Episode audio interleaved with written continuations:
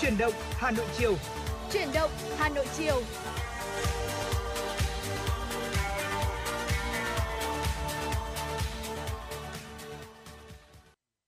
Xin kính chào quý vị và các bạn. Quý vị và các bạn đang đến với chuyển động Hà Nội chiều cùng Trọng Khương và Bảo Trâm. Thưa quý vị, trong 120 phút của chương trình, chúng tôi sẽ liên tục cập nhật những thông tin thời sự đáng chú ý của thủ đô Hà Nội cũng như là những thông tin đáng chú ý trong và ngoài nước gửi đến quý vị. Bên cạnh đó sẽ là những nội dung và những phóng sự mà chúng tôi đã thực hiện để có thể chia sẻ cùng với quý vị. Bây giờ thì mở đầu chương trình như thường lệ, xin mời quý vị cùng đến với một số thông tin thời sự đáng chú ý mà phóng viên của chương trình mới gửi về.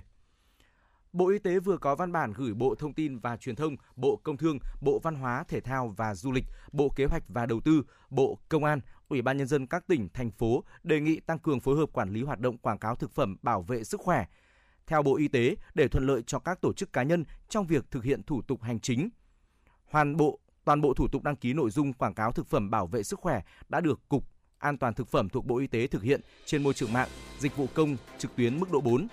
Bên cạnh những tổ chức cá nhân chấp hành tốt các quy định của pháp luật về quảng cáo thực phẩm bảo vệ sức khỏe, vẫn còn tồn tại rất nhiều những tổ chức cá nhân vi phạm quy định về quảng cáo, chủ yếu tập trung vào các hành vi như quảng cáo không đúng bản chất của sản phẩm, quảng cáo khi chưa được thẩm định nội dung và quảng cáo không đúng nội dung đã được thẩm định. Với vai trò là cơ quan thường trực Ban chỉ đạo liên ngành trung ương về an toàn thực phẩm, Bộ Y tế đề nghị Bộ Thông tin và Truyền thông xử lý nghiêm các tổ chức cá nhân phát hành quảng cáo sai sự thật, quảng cáo chưa có thẩm định của cơ quan chuyên môn hoặc không đúng với nội dung đã được thẩm định. Có biện pháp xử lý mạnh với các trang mạng xã hội như Facebook, TikTok, Twitter, các nền tảng quảng cáo trên Google Ads như YouTube, Cốc Chrome và yêu cầu thực hiện nghiêm túc pháp luật của Việt Nam về quảng cáo, ra soát quản lý chặt điều kiện cho phép mở các trang web, tên miền hoạt động nhằm đảm bảo khi phát hiện sai phạm về quảng cáo cần kịp thời tạm đóng hoặc đóng vĩnh viễn tên miền vi phạm, tăng cường quản lý hoạt động quảng cáo xuyên biên giới vừa qua, trên hệ thống quốc gia quản lý ca bệnh COVID-19 đã ghi nhận 85.765 ca mắc COVID-19 mới, giảm 2.619 ca so với ngày trước đó tại 63 tỉnh thành phố. Trong đó có 62.336 ca trong cộng đồng. 5 tỉnh thành phố ghi nhận ca bệnh nhiều nhất, bao gồm Hà Nội với 8.141 ca, Bắc Giang với 3.999 ca, Nghệ An là 3.731 ca, Phú Thọ là 3.580 ca, Đắk Lắk là 3.381. Ngoài ra, có 29 tỉnh thành phố khác ghi nhận từ 1.000 đến 3.200 ca trên một ngày. Thông tin tại Hội nghị khoa học điều trị chứng hậu COVID-19 bằng phương pháp kết hợp y học cổ truyền và y học hiện đại, lần đầu tiên được Hội y Thưa quý vị, lần đầu tiên được Hội Đông y Việt Nam tổ chức vào ngày 30 tháng 3. Giáo sư tiến sĩ Nguyễn Văn Kính, Phó Chủ tịch Tổng hội Y học Việt Nam, nguyên giám đốc Bệnh viện nhiệt đới Trung ương, trong số 203 di chứng do Covid-19 để lại thì tình trạng mệt mỏi chiếm hơn 80%, tiếp đến là sơ phổi 61%, hơn 50% số trường hợp gặp vấn đề về trí nhớ, 51% bị đột quỵ, 45% mất ngủ và 33% tổn thương thận cấp. Theo chuyên gia, tình trạng hậu Covid-19 thường xuất hiện sau 3 tháng kể từ ngày khởi phát triệu chứng và tồn tại kéo dài ít nhất là 2 tháng và không thể lý giải bằng các chuẩn đoán khác. Ảnh hưởng của hậu Covid-19 tác động lên tất cả những cơ quan hô hấp, huyết học, tim mạch, thần kinh, nội tiết, tiêu hóa, da liễu, hội chứng viêm đa hệ thống, thay đổi giọng nói, đau cơ, mất vị giác có thể ảnh hưởng đến cuộc sống hàng ngày. Tại bệnh viện Tim Hà Nội gần đây đón tiếp lượng lớn bệnh nhân đi khám hậu Covid-19, trong đó có những người vừa âm tính được 1 đến 2 ngày đã đi khám do quá lo lắng, mất ngủ, lại có người đi khám khi quá muộn, tổn thương nặng phải điều trị tích cực. Tiến sĩ Nguyễn Thị Thu Thủy, trưởng khoa khám bệnh tự nguyện thuộc Bệnh viện Tim Hà Nội cho biết, tim mạch là một trong các vấn đề đáng được quan tâm nhất trong di chứng sau khi khỏi Covid-19, do đây vốn là cơ quan trọng yếu của cơ thể. Dù không phải bệnh nhân Covid-19 nào cũng để lại di chứng về tim mạch sau khi khỏi bệnh, nhưng nếu xảy ra thì thường khá nặng nề, do đó cần phát hiện chẩn đoán kịp thời. Theo tiến sĩ Thủy, khi mắc di chứng về tim mạch, nổi trội và nguy hiểm nhất là viêm cơ tim, thuyên tắc các mạch máu lớn như phổi, não, các mạch chi dưới, Tiến sĩ Thủy cho biết, khi tới các khoa tim mạch hoặc bệnh viện chuyên tim mạch khám hậu COVID-19 liên quan tim mạch, bệnh nhân sẽ được xét nghiệm cơ bản để xem tình trạng đông máu hoặc xét nghiệm chuyên sâu để đánh giá xem có tắc mạch hay không, điện tim, siêu âm tim, chụp X-quang tim phổi. Nếu có những triệu chứng khác, tiến sĩ Thu Thủy tư vấn. Nếu được chẩn đoán mắc di chứng về tim mạch, người bệnh cần bình tĩnh và tin tưởng vào những tư vấn của bác sĩ. Người bệnh không nên quá hoang mang, rơi vào trạng thái bi quan quá, bên cạnh dinh dưỡng vận động, nhấn mạnh vấn đề tinh thần rất quan trọng. Bác sĩ Thủy cho biết có tới 60 đến 80% bệnh nhân có vấn đề lo âu và tâm lý sau khi khỏi Covid-19 hoặc mới nhiễm. Ảnh hưởng luồng thông tin không tích cực, có những bệnh nhân hoảng hốt quá lại mất ngủ, có bệnh nhân thậm chí cả người trẻ tuổi vì lo lắng nên suốt đêm ngồi tập thở, đo SPO2 liên tục, sau đó lại không thể ngủ đủ giấc. Nghe nhạc, xem các chương trình giải trí lành mạnh, đặc biệt là có tương tác tích cực và là lời khuyên của bác sĩ Thu Thủy với người dân trong giai đoạn phục hồi sau Covid-19. Thưa quý vị, ngày hôm nay, Bộ Y tế đã có quyết định sửa đổi điều 1, quyết định số 3122 QD BIT của Bộ trưởng Bộ Y tế phê duyệt có điều kiện vaccine cho nhu cầu cấp bách trong phòng chống dịch bệnh COVID-19. Trong văn bản mới nhất ban hành ngày hôm nay, Bộ Y tế đã bổ sung liều tiêm 0,25 ml đối với vaccine Moderna. Đồng thời, Bộ cũng bổ sung thêm một số nhà sản xuất, nước sản xuất vaccine này. Theo đó, Bộ Y tế phê duyệt có điều kiện vaccine cho nhu cầu cấp bách trong phòng chống dịch COVID-19 theo quy định tại Điều 67 Nghị định của Chính phủ, quy định chi tiết một số điều và biện pháp thi hành luật dược. Tính đến ngày 27 tháng 3, Việt Nam đã tiếp nhận 227,8 triệu liều vaccine phòng COVID-19, trong đó hơn 14 triệu liều vaccine Moderna. Liên quan đến vaccine Moderna, căn cứ vào kết luận của Hội đồng tư vấn cấp giấy đăng ký lưu hành thuốc và nguyên liệu làm thuốc, Cục Quản lý Dược đồng ý cập nhật hạn dùng của vaccine phòng COVID-19 Spikipak từ 7 tháng lên 9 tháng kể từ ngày sản xuất ở điều kiện bảo quản là âm 25 độ C đến âm 15 độ C đối với các cơ sở sản xuất vaccine này đã được Bộ Y tế phê duyệt cho nhu cầu cấp bách trong phòng chống dịch COVID-19. Việc cập nhật hạn dùng này được áp dụng đối với các lô vaccine Skivivac được nhập khẩu ở Việt Nam kể từ ngày 2 tháng 3 năm 2022. Đó là một số thông tin thời sự đáng chú ý chúng tôi cập nhật gửi đến quý vị trong những phút đầu tiên của chuyển động Hà Nội chiều. Sẽ còn những thông tin đáng chú ý ở phần sau của chương trình. Còn bây giờ thì xin mời quý vị hãy cùng chúng tôi đến với không gian âm nhạc, cùng chúng tôi lắng nghe ca khúc rất là ngọt ngào nhẹ nhàng có tựa đề Bây giờ tháng mấy.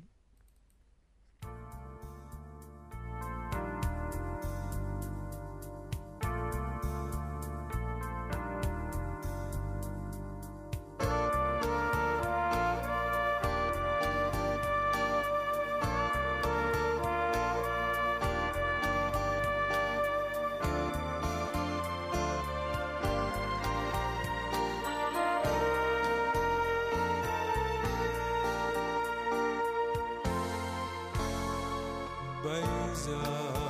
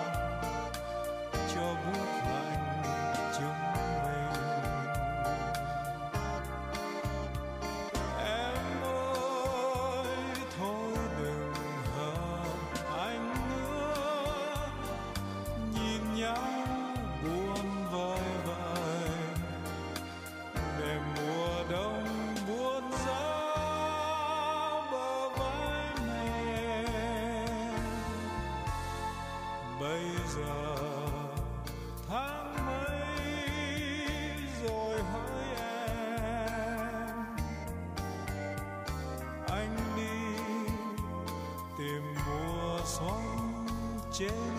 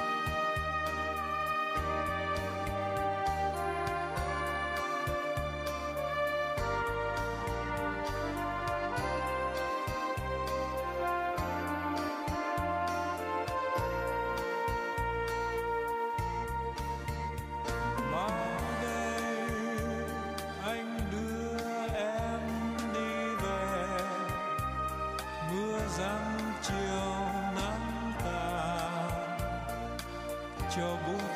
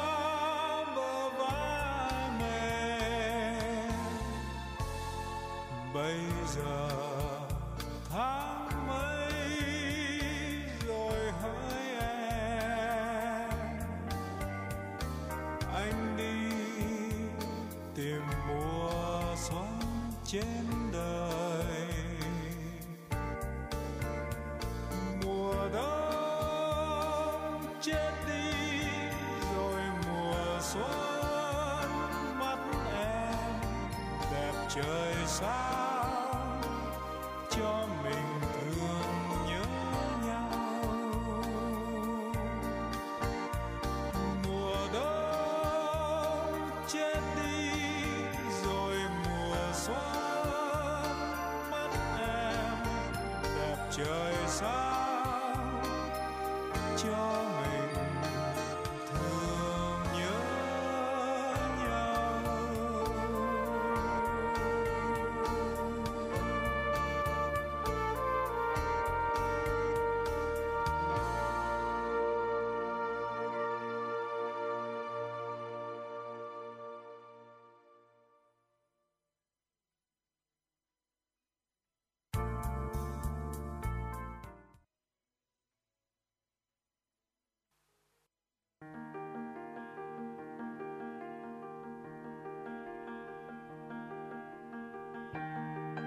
Quý vị và các bạn đang theo dõi kênh FM 96 MHz của Đài Phát thanh Truyền hình Hà Nội.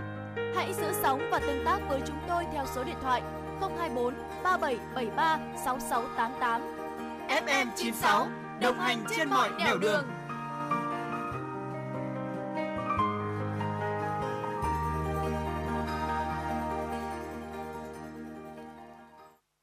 Quý vị thân mến, vừa rồi là ca khúc bao giờ tháng mấy qua sự à, thưa quý vị là ca khúc bây giờ tháng mấy qua sự thể hiện của danh cao tuấn ngọc à, thưa quý vị ở việt nam chúng ta thì có một điều rất là tự hào đó là à, bất kể mùa nào trong năm hay là tháng nào trong năm thì cũng có những cái loại quả đặc trưng của tháng đó à, và quý vị biết không ạ hiện tại thì đang là thời điểm à, bước vào cái độ rau tầm chín rộ ờ, và mùa dâu thì chỉ rộ khoảng 3-4 tuần mà thôi. À, vì vậy quý vị cũng đừng bỏ lỡ, hãy tranh thủ để chế biến loại quả này thành những món giải khát vừa ngon và vừa tốt trong mùa hè.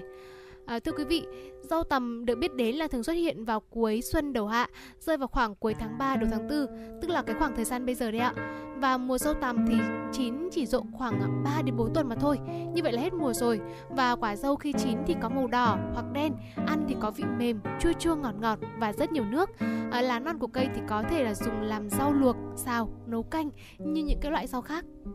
Và thưa quý vị, quả dâu tằm thì thường mang trong mình một giá trị dinh dưỡng rất là cao. À, quả dâu tằm tươi thì có tới 88% là nước, 60 calo. Ngoài ra thì còn có thêm 9,8% carbs là những loại đường, loại đường đơn giản, chẳng hạn như là glucose và fructose. 1,7% chất xơ gồm chất xơ hòa tan 25% ở dạng pectin và không hòa tan 75% ở dạng lignin giúp hỗ trợ tiêu hóa, giảm mức cholesterol. 1,4% protein và 0,4% chất béo. Ngoài ra thì dâu tằm còn chứa nhiều vitamin và các loại khoáng chất như là vitamin C, sắt, vitamin K1, kali, vitamin E, vân vân. Đây đều là những dưỡng chất rất là tốt, rất là tốt cho cơ thể của chúng ta. Vâng và à, bên cạnh cái tác dụng chính là giải khát thì thực chất thì ờ, à, rau tằm lại là một cái loại quả có rất nhiều chất dinh dưỡng và có nhiều tác dụng. À, đầu tiên có thể kể đến đó là hạ cholesterol. À, cholesterol trong máu tăng cao có liên quan đến tăng nguy cơ mắc bệnh tim. À, vì vậy nếu như mà chúng ta ăn hay là uống nước từ rau tằm sẽ làm giúp giảm chất béo dư thừa và giảm mức cholesterol. À, ngoài ra thì một số nghiên cứu cũng chứng minh à, rằng quả rau tằm này thì có cái khả năng làm giảm sự hình thành chất béo trong gan, ngăn ngừa bệnh gan nhiễm mỡ ạ. Ngoài ra thì dâu tằm còn có thể là có khả năng kiểm soát lượng đường trong máu nữa. Dâu tằm chứa hợp chất DNG là chất ức chế một loại enzyme trong ruột phá vỡ carbs, một loại đường làm tăng mức đường huyết nhanh chóng, gây nguy hiểm cho những người bị bệnh tiểu đường. Vì vậy mà quả dâu tằm rất có lợi trong việc kiểm soát bệnh đái tháo đường. Tuy nhiên thì khi mà đối với những người bị bệnh tiểu đường, đái tháo đường thì chúng ta nên ăn mà không ngâm đường quý vị nhé. quý vị thân mến, ở thông thường thì chúng ta vẫn ờ, nghĩ rằng là vitamin C nó sẽ có chủ yếu trong các loại quả như là bưởi này cam này à, và vitamin C thì cũng được biết đến là một cái vũ khí để giúp uh, chúng ta có thể gia tăng sức đề kháng để chống lại bệnh tật. Nhưng mà quý vị biết không trong rau tằm thì cũng chứa rất là nhiều vitamin C. Và chỉ cần một cái khẩu phần nhỏ rau tằm uh, thì cũng gần như là cung cấp đủ nhu cầu vitamin C cho cơ thể ở trong ngày uh, giúp cơ thể chúng ta có thể khỏe mạnh có một cái vũ khí thật là mạnh để có thể chống lại bệnh tật và đặc biệt là covid 19 hiện tại và có một công dụng nữa mà rất là nhiều chị em phụ nữ yêu thích đó là ngăn ngừa lão hóa sớm. Dâu tằm thì có chứa nhiều vitamin A, C, E cùng với các thành phần carotenoid như là lutein, beta caroten, zeaxanthin và alpha caroten. Những chất này thì giúp chống lại quá trình oxy hóa rất là tốt, chống lại sự tấn công của các gốc tự do, giúp cho làn da mịn màng, tóc đen bóng và khỏe mạnh hơn. Uhm, uh, theo như bảo trâm thì cũng có tìm hiểu rằng là cũng có rất là nhiều những cái loại mỹ phẩm hoặc cái loại kem dưỡng thì có sử dụng ừ. thành phần của quả dâu tằm và quý vị biết không uh, cái thành phần uh, zeaxanthin có trong quả dâu tằm ngoài việc là giúp chúng ta ngăn ngừa lão hóa sớm thì cũng giúp làm uh, giảm stress oxy hóa uh, trong các cái tế bào mắt và cũng có uh, giúp đỡ cho chúng ta trong cái quá trình để phục hồi mắt và các cái carotenoid có trong dâu tằm thì cũng hỗ trợ ngăn ngừa đục thủy tinh thể và thoái hóa điểm vàng. Thưa quý vị, tiếp theo chúng tôi muốn được chia sẻ với quý vị là việc ờ, cải thiện hệ miễn dịch và ngừa cảm cúm thông thường. Ở dâu tằm thì giúp cải thiện hệ thống miễn dịch bằng cách là kích hoạt các đại thực bào thông qua alkaloid có trong chúng. Đại thực bào giữ cho hệ thống miễn dịch luôn trong trạng thái tỉnh táo, giúp ngăn ngừa các tác nhân xấu ảnh hưởng đến sức khỏe của chúng ta. Ngoài ra thì dâu tằm cũng chứa vitamin C, một yếu tố quan trọng giúp tăng cường hệ miễn dịch cúm hoặc là cảm lạnh là những bệnh vặt rất dễ gặp phải và ăn dâu tằm thì ờ, có thể giúp chúng ta giải quyết vấn đề đó. Quả dâu tằm trắng đã được sử dụng trong các phương thuốc dân gian cho các tình trạng bệnh trên.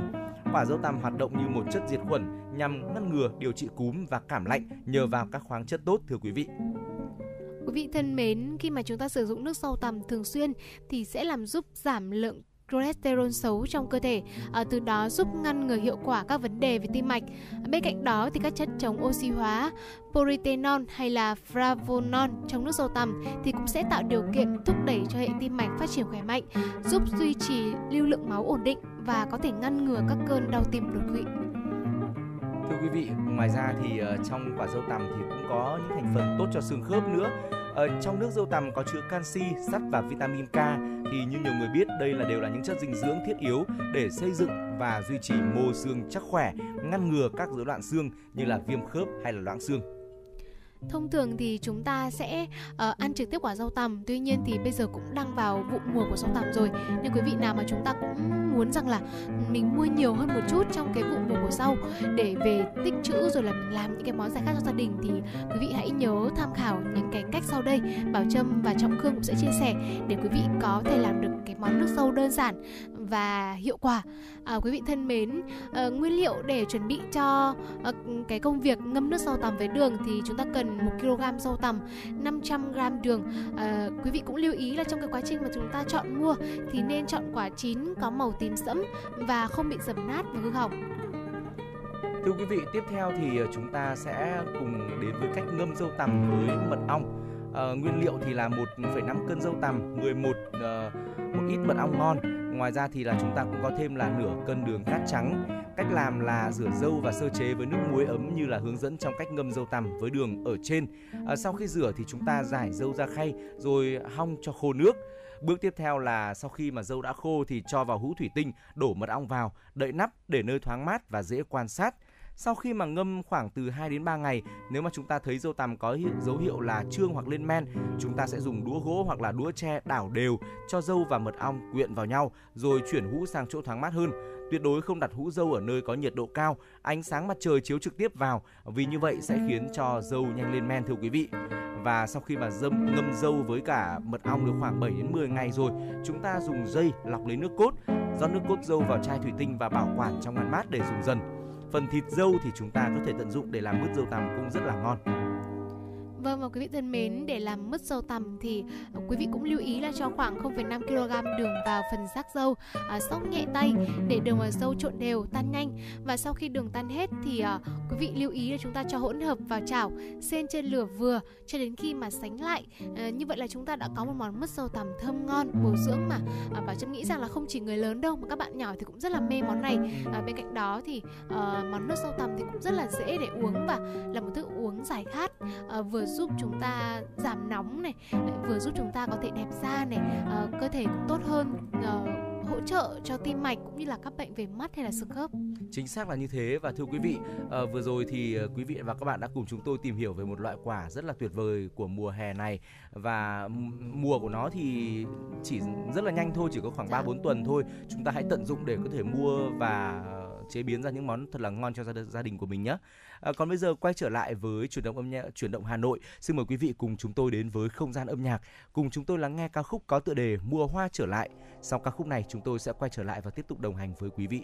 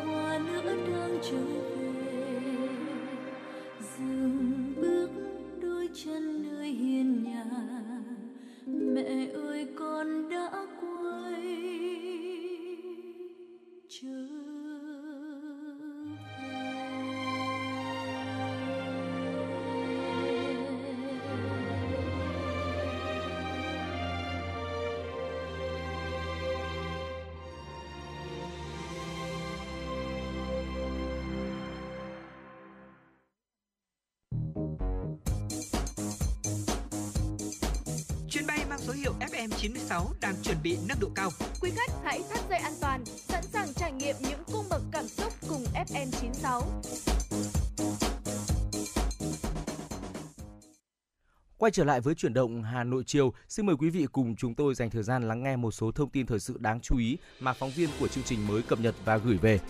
Thay mặt Ủy ban Thường vụ Quốc hội, Chủ tịch Quốc hội Vương Đình Huệ đã ký ban hành nghị quyết về mức thuế bảo vệ môi trường đối với xăng dầu và mỡ nhờn. Nghị quyết nêu rõ giảm 50% mức thuế bảo vệ môi trường đối với xăng, dầu diesel, dầu mazut, dầu nhờn, mỡ nhờn từ ngày 1 tháng 4 năm 2022 đến hết ngày 31 tháng 12 năm 2022 giảm 70% mức thuế bảo vệ môi trường đối với dầu hỏa từ ngày 1 tháng 4 năm 2022 đến hết ngày 31 tháng 12 năm 2022. Cụ thể, mức thuế bảo vệ môi trường đối với xăng, dầu, mỡ nhờn trừ nhiên liệu bay từ ngày 1 tháng 4 năm 2022 đến hết ngày 31 tháng 12 năm 2022 được quy định như sau. Xăng trừ ethanol là 2.000 đồng một lít, dầu ma rút, dầu nhờn, diesel là 1.000 đồng một lít, dầu hỏa 300 đồng một lít, mỡ nhờn 1.000 đồng 1 kg. Việc Ủy ban Thường vụ Quốc hội quyết định giảm thuế bảo vệ môi trường với xăng dầu theo đề xuất của chính phủ là nhằm góp phần bình ổn giá trước tình hình giá xăng dầu tăng cao. Nghị quyết này có hiệu lực thi hành từ ngày từ ngày 1 tháng 4 năm 2022. Sáng nay, giá vàng trong nước biến động trái chiều với diễn biến trên thị trường vàng thế giới. Sau khi giá vàng thế giới lấy lại được đà tăng sau 2 ngày giảm sâu liên tiếp, giá vàng trong nước tiếp tục đà giảm. Hiện tại, giá vàng bán ra đã rơi xuống dưới ngưỡng là 69 triệu đồng trên một lượng, sau nhiều ngày giữ ở mức trên 69 triệu đồng trên một lượng. Mở cửa ngày giao dịch sáng nay, giá vàng SJC được công ty trách nhiệm hữu hạn MTP vòng bạc đá quý Sài Gòn niêm yết tại thị trường Hà Nội ở mức là 68,15 đến 68,87 triệu đồng trên một lượng mua vào bán ra, giảm 150.000 đồng trên một lượng ở cả chiều mua vào và chiều bán ra so với chốt phiên hôm qua. Công ty cổ phần vàng bạc đá quý Phú Quý niêm yết giá vàng SJC không đổi so với chốt phiên hôm qua ở mức là từ 68 đến 68,8 triệu đồng trên một lượng mua vào bán ra. Mặc dù điều chỉnh tăng giảm liên tục nhưng trên lệch mua vào bán ra hiện vẫn ổn định ở mức khoảng 700.000 đồng trên một lượng. Thưa quý vị, hàng nghìn thí sinh xếp hàng nối đuôi nhau tìm kiếm cơ hội cho bản thân. Các em may mắn hơn nhiều bạn vì đăng ký thành công như đợt 205 chỉ có 8,5 nghìn suất mà có tới hơn 27 nghìn em truy cập. Và cách thi mới cũng rất bỡ ngỡ đối với nhiều bạn. Để tránh tình trạng có thí sinh tham gia được nhiều đợt nhưng lại có người không đến lượt, cổng đăng ký thi mở vào ngày 9 tháng 4 tới sẽ ưu tiên dành cho các bạn chưa dự thi lần nào. Ban tổ chức huy động nhiều nguồn lực để tăng số lượng máy tính lên. Theo giáo sư tiến sĩ Nguyễn Đình Đức, trưởng ban đào tạo Đại học Quốc gia Hà Nội, từ sau ngày 14 tháng 3, những em nào đăng ký rồi thì chắc chắn đăng ký lần thi tiếp theo sẽ chấp nhận sự phân phối ưu tiên của bộ phận quản lý để những em vùng sâu vùng xa, các em chưa có điều kiện đăng ký thi lần trước thì có thể đăng ký được, có thể đăng ký được. À, còn giáo sư tiến sĩ Nguyễn Tiến Thảo, giám đốc trung tâm khảo thí Đại học Quốc gia Hà Nội cho biết, điểm thi sẽ tăng lên, chúng tôi sẽ tăng 6 đến 8 điểm thi cùng một địa điểm. Do vậy, hầu hết trường đại học ở Hà Nội có số lượng máy tính tương đối lớn, chúng tôi đã làm việc và có kế hoạch. Đến thời điểm này, gần 10.000 thí sinh đã biết kết quả và 9 đợt thi nữa từ tháng 4 đến tháng 7, dự kiến tổ chức cho gần 60.000 thí sinh đội quản lý thị trường số 1, Cục Quản lý Thị trường thành phố Hà Nội đã tiến hành kiểm tra đột xuất cơ sở kinh doanh thuốc thực phẩm chức năng tại 158 Hạ Đình, quận Thanh Xuân, thuộc công ty cổ phần thương mại Open Pharma do ông Đặng Quang Vinh làm giám đốc. Ông Nguyễn Hữu Biên, phó giám đốc công ty nhận quyết định và làm việc với đoàn kiểm tra. Thời điểm kiểm tra, tại cơ sở kinh doanh đang bày hàng hóa là thực phẩm bổ sung viên sủi, vitamin, Birocat cộng và theo kết luận của giám định sở hữu công nghiệp của Viện Khoa học Sở hữu trí tuệ thuộc Bộ Khoa học và Công nghệ. Hàng hóa này xâm phạm quyền đối với nhãn hiệu đang được bảo hộ theo đăng ký quốc tế số 932608 của Bayer Consumer Care AG và làm việc với đoàn kiểm tra, ông Nguyễn Hữu viên thừa nhận yếu tố xâm phạm của lô thực phẩm bổ sung viên sủi vitamin Birocat cộng là và hình ảnh đang được bày bán tại cơ sở kinh doanh của công ty. Đồng thời cho biết số hàng này công ty cổ phần thương mại Open Pharma đặt công ty cổ phần dược mỹ phẩm Japan sản xuất theo hợp đồng gia công. Công ty cổ phần dược mỹ phẩm Japan xuất cho công ty cổ phần thương mại Open Pharma theo hóa đơn bán hàng với giá là 19.440 đồng trên một hộp, đã bao gồm tiền thuế. Đoàn kiểm tra tạm giữ 28.575 hộp thực phẩm bổ sung viên sủi vitamin Birocat cộng và hình ảnh để xử lý theo quy định của pháp luật. Công ty trách nhiệm hữu hạn một thành viên khai thác điểm đỗ xe vừa đề xuất Sở Giao thông Vận tải Hà Nội các điểm trông giữ phương tiện phục vụ vận hành đoạn trên cao, tuyến đường sắt đô thị Nhổn ra Hà Nội. Cụ thể, công ty trách nhiệm hữu hạn một thành viên khai thác điểm đỗ xe cho biết đã tiến hành khảo sát các tuyến đường, tuyến phố dọc tuyến đường sắt đô thị Nhổn ra Hà Nội để xác định vị trí điểm đỗ xe trong phạm vi bán kính 500m. Sau khi khảo sát, đơn vị đã đề xuất Sở Giao thông Vận tải Hà Nội các điểm trông giữ phương tiện tại khu vực các nhà ga trên cao. Các điểm đỗ xe hiện có trong phạm vi bán kính 500m thuộc 8 nhà ga do công ty trách nhiệm hữu hạn một thành viên khai thác điểm đỗ đang quản lý gồm điểm đỗ xe cầu giấy, điểm đỗ xe La Thành, điểm đỗ xe gầm cầu Mai Dịch, điểm đỗ xe đảo phân cách giao thông cạnh gầm cầu Mai Dịch, đoạn từ đường Hồ Tùng Mậu đi Phạm Hùng quận Cầu Giấy. Cùng với đó là các điểm trông giữ phương tiện đề xuất mới gồm điểm đỗ xe phố Khúc Thừa Dụ, điểm đỗ xe đường Nguyễn Phong Sắc, điểm đỗ xe phố Trần Quý Kiên, điểm đỗ xe hè đường Cầu Giấy. Dự án đường sắt đô thị Nhổn ga Hà Nội có chiều dài 12,5 km, dự kiến hoàn thành đưa vào khai thác vận hành đoạn trên cao vào cuối năm 2022. Quý vị thân mến, trên là những tin tức trong buổi chiều ngày hôm nay và quý vị cũng đừng quên là tương tác với Bảo Trâm và Trọng Khương thông qua số là quen thuộc là 024 3773 6688 và trước khi đến với chuyên mục tiếp theo của chương trình, xin mời quý vị chúng ta hãy cùng đến với không gian âm nhạc.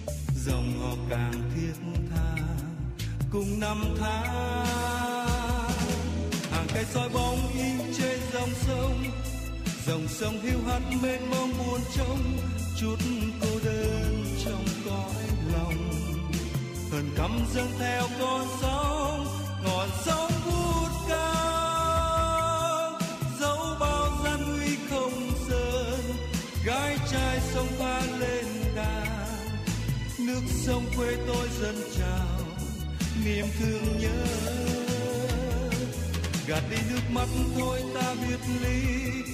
tình yêu non nước trong tim con ghi, quyết ra đi không nản lòng.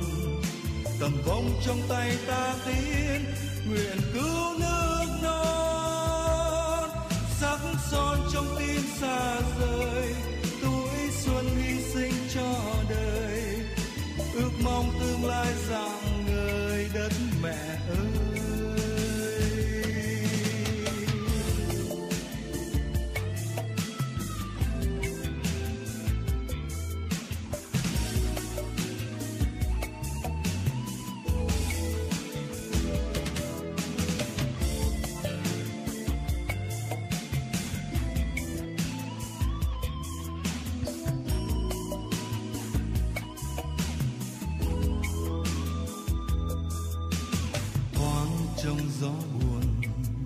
bên dòng nước trôi lững lờ.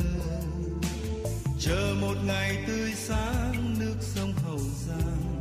xanh ước mơ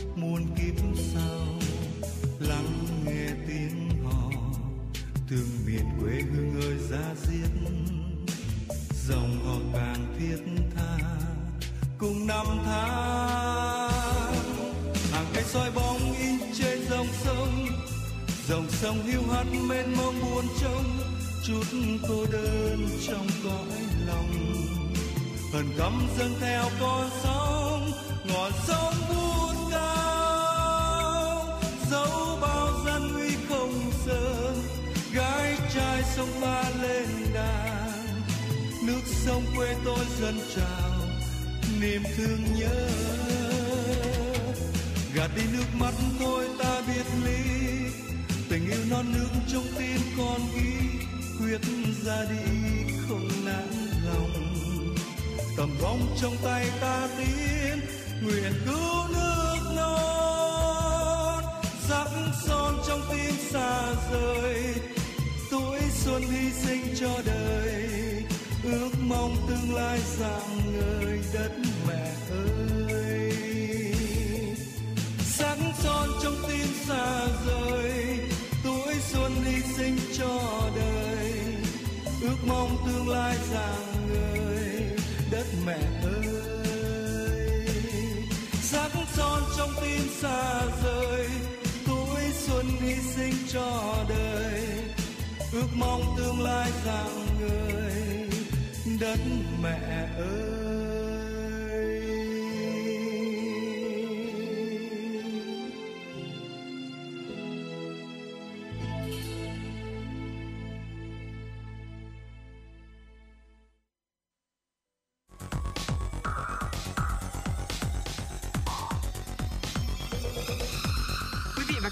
Đang theo dõi kênh FM 96 MHz của đài phát thanh truyền hình Hà Nội. Hãy giữ sóng và tương tác với chúng tôi theo số điện thoại 024 3773 6688. FM 96 đồng hành trên mọi nẻo đường. Quý vị thân mến, như vậy là bắt đầu kể từ uh, tháng 3 này thì uh, du lịch Việt Nam chúng ta sẽ hoàn toàn quay trở lại với trạng thái bình thường và đón nhiều ừ, du khách, lượt khách quốc tế cũng như là trong nước. Uh, và một trong số những địa điểm du lịch uh, gần đây đang gây hot đó là Tà Xùa. Và nhắc đến Tà Xùa thì nhắc đến là cái câu chuyện là sẽ đi săn mây. Uh, và quý vị thân mến, uh, ngày hôm nay thì Trọng Khương Bảo Trâm cũng sẽ dẫn quý vị chúng ta hãy cùng tạm thời du lịch trước qua sóng FM và nếu như quý vị chúng ta có thời gian và có cơ hội thì cũng hãy thử đến một lần với Tà Xùa để săn mây cũng như để khám phá nhiều điểm thú vị đến từ địa điểm du lịch này. Thưa quý vị và các bạn, Tà Xùa là một xã vùng cao thuộc huyện Bắc Yên, tỉnh Sơn La. Nơi đây thì giáp danh của hai huyện Bắc Yên và Bắc Yên của Sơn La và Trạm Tấu của Yên Bái. Tà Xùa, Sơn La thì chỉ có khoảng 450 hộ dân sinh sống và chủ yếu là đồng bào dân tộc Hơ Mông. Do nằm ở độ cao từ 1.500 đến 1.800 mét so với mực nước biển nên Tà Xùa có khí hậu mát mẻ quanh năm. À, chúng ta có thể đến Tà Xùa vào bất cứ thời điểm nào mà quý vị và các bạn thích. Tuy nhiên thì nếu chúng ta muốn săn mây Tà Xùa thích hợp nhất là khoảng tháng 10 năm trước đến tháng 4 năm sau, tức là khoảng thời gian này cũng đang rất là rất là thích hợp để chúng ta có thể đến với Tà Xùa đây ạ. Muốn tránh cái nóng oi bức thì đi, đi Tà Xùa vào mùa hè, muốn thử cái lạnh cắt da cắt thịt thì chúng ta có thể là đi Tà Xùa vào mùa đông. Đôi khi vào mùa đông thì cũng có cả tuyết rơi nữa. Nhìn chung thì thời tiết ở Tà Xùa tương đối mát mẻ, se se lạnh và mùa hè thì thời tiết khí hậu cũng khá là dễ chịu. Quý thân mến, vậy thì uh, Tà Xùa có gì thú vị ạ? Uh, đầu tiên có thể kể đến là thiên nhiên và con người ở Tà Xùa. Được đến Tà Xùa ngoằn nghèo, đầy sỏi đá nhưng mà đẹp theo cách riêng của nó. Trên đường đi ta bắt gặp những bông hoa dại, những ngọn cỏ rừng cây hoang vu mà yên bình. Bốn bề Tà Xùa được bao bọc bởi núi cao và mộng ảo trong làn mây trắng trông thật lãng mạn. Buổi sáng tinh mơ những giọt sương còn động lại trên lá, ta chỉ cần nhẹ tay hít thở, uh, hít hít hà cái bầu không khí trong lành, hòa mình vào bản nhạc của núi rừng và ngắm ánh bình minh ở điện sau vách núi. Uh, quả đúng là một khung cảnh thanh bình mà nhiều người mơ ước. Uh, thiên nhiên và những con người của đồng bào dân tộc Hơ Mông ở đây như hòa và mà một. Họ sống hài hòa với núi rừng bằng cái tình người chân chất và đến Tà Xùa, bạn có thể bắt gặp nụ cười vô lo vô nghiếc của những đứa trẻ nấp sau cánh cửa, lặng lẽ nhìn ngó ra, hay là khung cảnh tuyệt đẹp về đời sống sinh hoạt của người dân nơi đây cũng tự toát nên một cái gì đó vô cùng đẹp đẽ. À, chúng ta cũng hãy cùng đến với địa điểm săn mây ở Tà Xùa thưa quý vị. Săn mây hiện nay đang là thú vui hot được giới trẻ nhắc đến rất là nhiều. Theo đó thì dân phượt thi nhau tìm đến các địa điểm săn mây, trong đó có Tà Xùa để nhìn ngắm, chụp hình. Theo kinh nghiệm săn mây tà xùa của rất nhiều người thì có nhiều nơi để bạn có thể săn mây như là ngay tại xã Tà Xùa, Xím Vàng, Háng Đồng, Sống Lưng Khủng Long, vân vân. À, tà Xùa Milky Way Ngoài săn mây ở Tà Xùa thì săn Milky Way hay còn gọi là săn giải ngân hà cũng là một thú vui của khá là nhiều nhiếp ảnh gia. Với môi trường không bị ô nhiễm ánh sáng, Tà Xùa là một trong những nơi chụp Milky Way đẹp ở miền Bắc. Tức là vào buổi tối, buổi đêm thì chúng ta có thể lên đây để có thể uh, chụp lại uh, khung cảnh của những ngôi sao lấp lánh trên bầu trời rất là đẹp và nếu như quý vị chúng ta là người đam mê một việc uh, chinh phục những đỉnh núi thì với đỉnh núi Tà Xùa cũng là một bài toán khá là khó. Uh, đỉnh Tà Xùa là một địa điểm được nhiều người yêu thích, muốn chinh phục. Trekking Tà Xùa với đỉnh núi cao 2.875m sẽ đem đến cho chúng ta những trải nghiệm thú vị. Uh, cảm giác lên đến đỉnh núi rồi, sau đó thì nhìn ngắm khung cảnh Tà Xùa từ trên cao cũng khiến nhiều người thích thú. Và theo kinh nghiệm leo núi xà tà xùa thì uh, quý vị lưu ý là chúng ta cần phải có một sức khỏe tốt này một thể lực tốt chuẩn bị đồ leo núi cũng như là đồ ăn nhẹ nước uống uh, để có thể có một cái chuyến trekking tà xùa không gặp bất cứ vấn đề nào ngoài ý muốn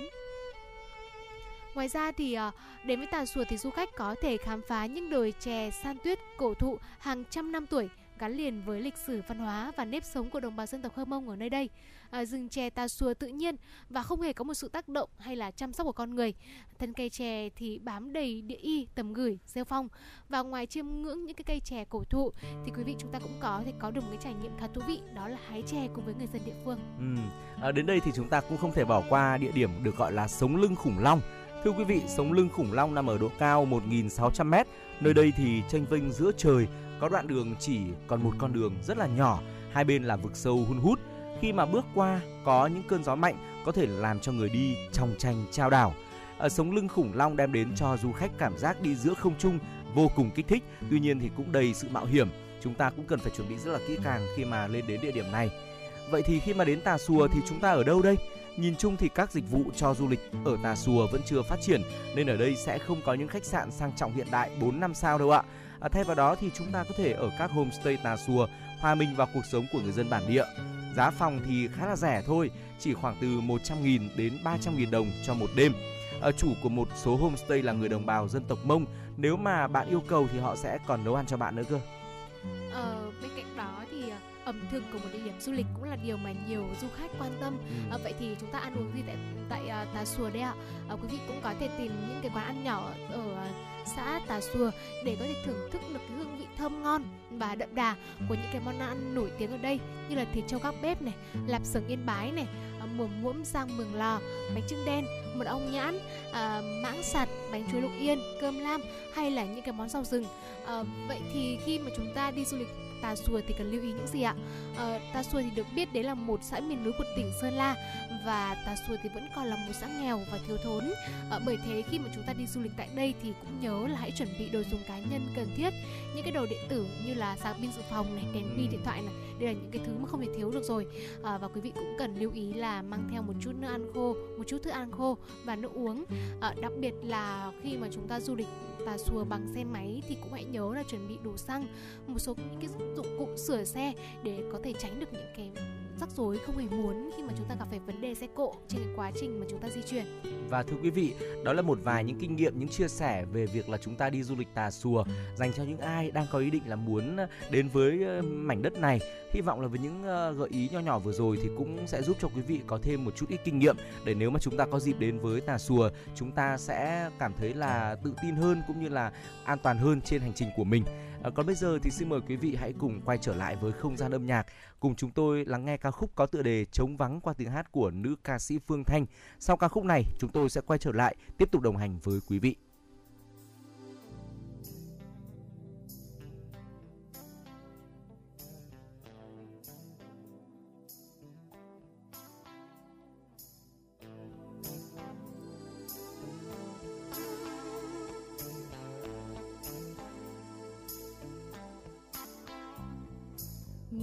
Chiếc lá rụng rơi theo cội nguồn.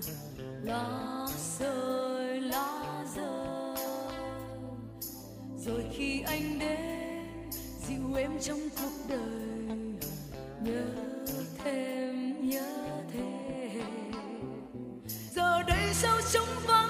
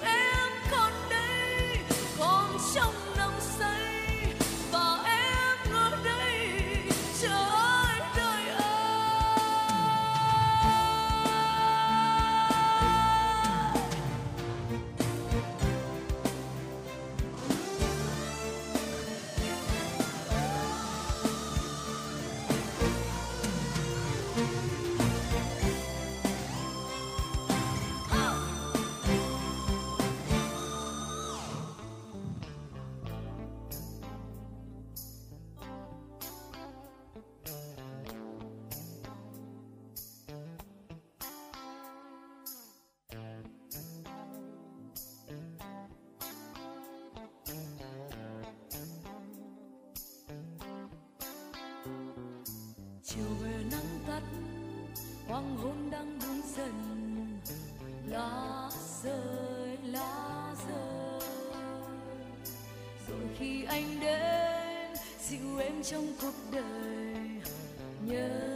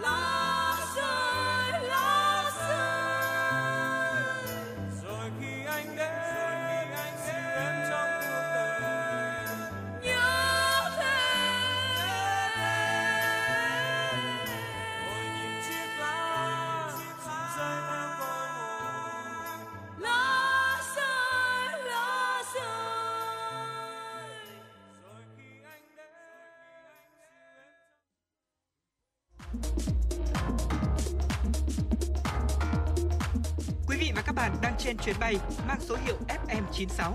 Hãy thư giãn, chúng tôi sẽ cùng bạn trên mọi cung đường. Hãy giữ sóng và tương tác với chúng tôi theo số điện thoại 024 3773 6688.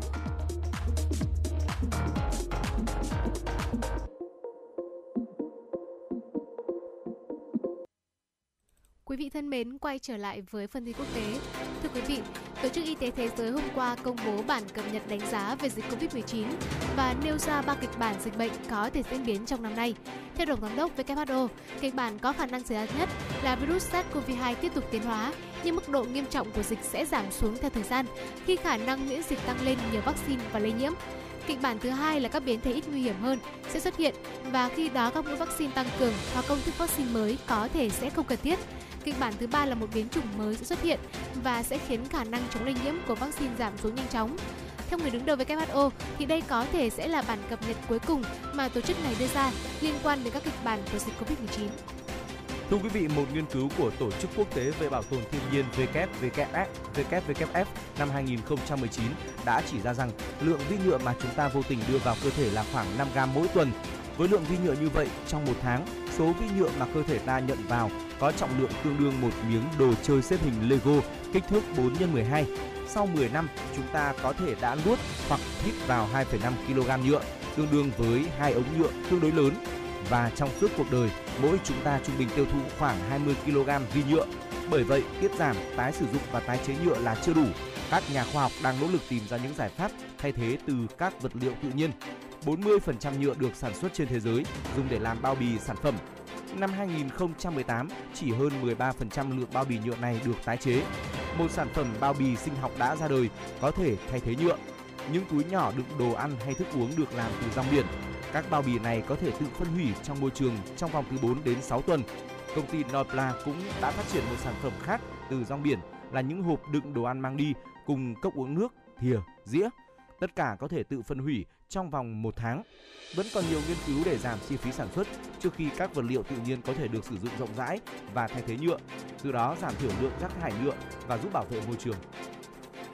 Truyền thông Australia ngày hôm nay 31 tháng 3 cho biết, dự án nghiên cứu có quy mô toàn cầu với tên gọi là Together, chuyên nghiên cứu về hiệu quả của các loại thuốc chữa COVID-19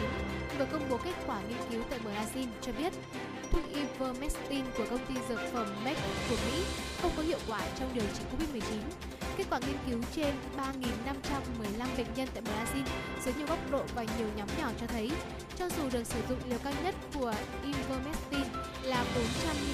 microgram trên kg cân nặng thì thuốc này cũng không làm giảm khả năng phải nhập viện của những người bị Covid-19. Và theo tiến sĩ Cray Lehner, đồng tác giả của nghiên cứu và là một nhà khoa học tại công ty dược phẩm và thì ông cũng cho biết là kết quả nghiên cứu này chứng tỏ là Ivermectin không có hiệu quả trong điều trị Covid-19 và Ivermectin lần đầu được biết, được thế giới biết đến với khả năng là điều trị Covid-19 sau khi Đại học Monash của Australia công bố kết quả nghiên cứu, thì đã cho thấy là loại thuốc này có thể tiêu diệt virus SARS-CoV-2 trên những thí nghiệm FG nếu được dùng với liều lượng cao. Và sau khi thông tin này được công bố, thì nhiều người cho rằng Ivermectin có thể được sử dụng để điều trị Covid-19. À, ờ, tuy vậy thì nghiên cứu mới của Together lại cho thấy kết quả ngược lại. Thưa quý vị, ngày hôm qua, hai nhà du hành Nga và một nhà du hành Mỹ đã cùng trở về trái đất từ trạm vũ trụ quốc tế bằng tàu vũ trụ Soyuz của Nga. Ông Mark Van der Hey, người Mỹ cùng nhà du hành Nga Dubrov đã cùng tới ISS vào ngày 9 tháng 4 năm 2021. Cũng trên tàu vũ trụ Soyuz của Nga, họ đã cùng nhau hoàn thành 5.680 vòng quỹ đạo, bay hơn 240 triệu km quanh trái đất. Còn nhà du hành Skaplerov đặt chân lên trạm vũ trụ vào tháng 10 năm 2021. Chuyến bay trở về trái đất lần này của các phi hành gia thu hút nhiều sự chú ý hơn do căng thẳng giữa Mỹ và Nga liên quan đến chiến dịch quân sự của Nga tại Ukraine. Một số hãng truyền thông Mỹ từng tỏ ý nghi ngờ liệu Nga có đưa nhà du hành Mỹ trở lại trái đất trong bối cảnh Washington đang áp đặt các biện pháp trừng phạt đối với Moscow hay không. Về phần mình, cơ quan hàng không vũ trụ Nga Roscosmos khẳng định luôn bảo đảm độ tin cậy của mình trong chương trình hợp tác vũ trụ với các đối tác.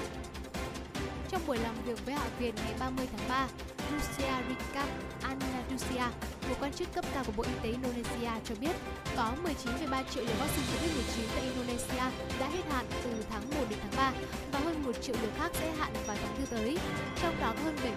79% là vaccine được tài trợ. Hầu hết các liều vaccine đã hết hạn là thuốc của hãng AstraZeneca và Moderna. Indonesia nhận tài trợ từ chương trình vaccine COVID-19 thông qua cơ chế chia sẻ vaccine toàn cầu COVAX của Australia và Mỹ. Cũng tại phiên điều trần Hạ viện, ông Gele Mura Wayara, một quan chức Bộ Ngoại giao của Indonesia cũng cho biết Indonesia sẽ ngừng nhận tài trợ cho đến tháng 4 và kêu gọi các quốc gia tài trợ vaccine COVID-19 phải có ít nhất là 2 phần 3 hạn sử dụng. Hồi đầu tháng, từ cơ quan dược phẩm và thực phẩm Indonesia đã gia hạn thời hạn sử dụng một số loại vaccine, bao gồm cả của AstraZeneca và Sinovac, sau khi xem xét dữ liệu mới về hiệu quả của các loại vaccine này. Bộ Y tế Indonesia cũng cho biết thêm, chính phủ sẽ ưu tiên phân phối vaccine hết thời hạn sử dụng. Thưa quý vị, đó là một số những thông tin đáng chú ý mà chúng tôi cập nhật gửi đến quý vị trong buổi chiều nay. Sẽ còn những thông tin đáng chú ý và những nội dung, những phóng sự chúng tôi chuẩn bị ở trong những phút tiếp theo của chương trình. Hãy cùng quay trở lại đồng hành với chúng tôi sau một ca khúc quý vị nhé.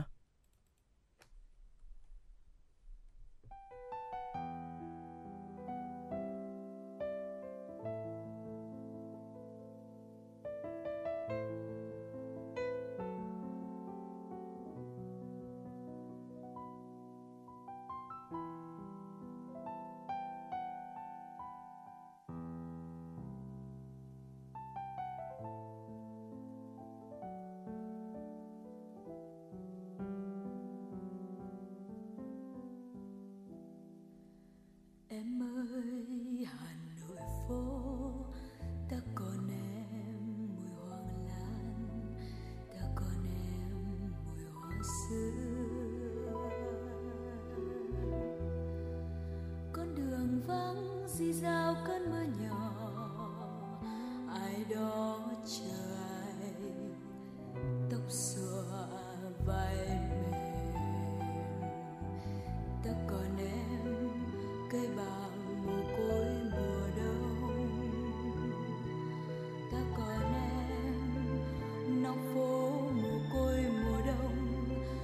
mảnh trắng mồ côi mưa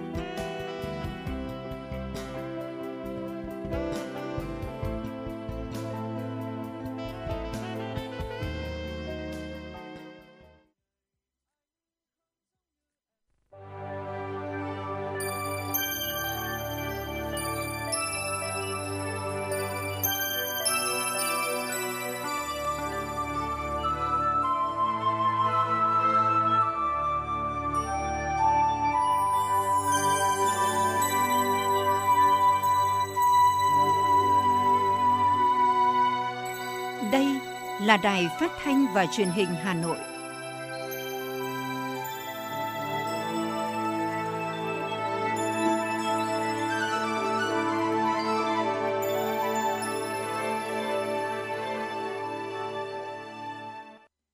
Quý vị và các bạn đang quay trở lại với chuyển động Hà Nội chiều. Trọng Khương và Bảo Trâm là những MC vẫn tiếp tục đồng hành với quý vị trong khung giờ tiếp theo của chương trình. Thưa quý vị, chương trình của chúng tôi đang được phát trực tiếp trên tần số 96 MHz và được phát trực tuyến trên trang web hanoitv.vn. Vâng, quý vị cũng có thể nghe trực tuyến và nghe lại các chương trình truyền động Hà Nội trên website hanoitv.vn. Hãy chia sẻ với Bảo Trâm và Trọng Khương qua tổng đài 024 3773 6688 hoặc tương tác với chúng tôi qua trang fanpage Chuyển động Hà Nội FM 96. Và ngay bây giờ thì xin mời quý vị hãy quay trở lại với những thông tin thời sự đáng chú ý mà phóng viên của chương trình mới cập nhật.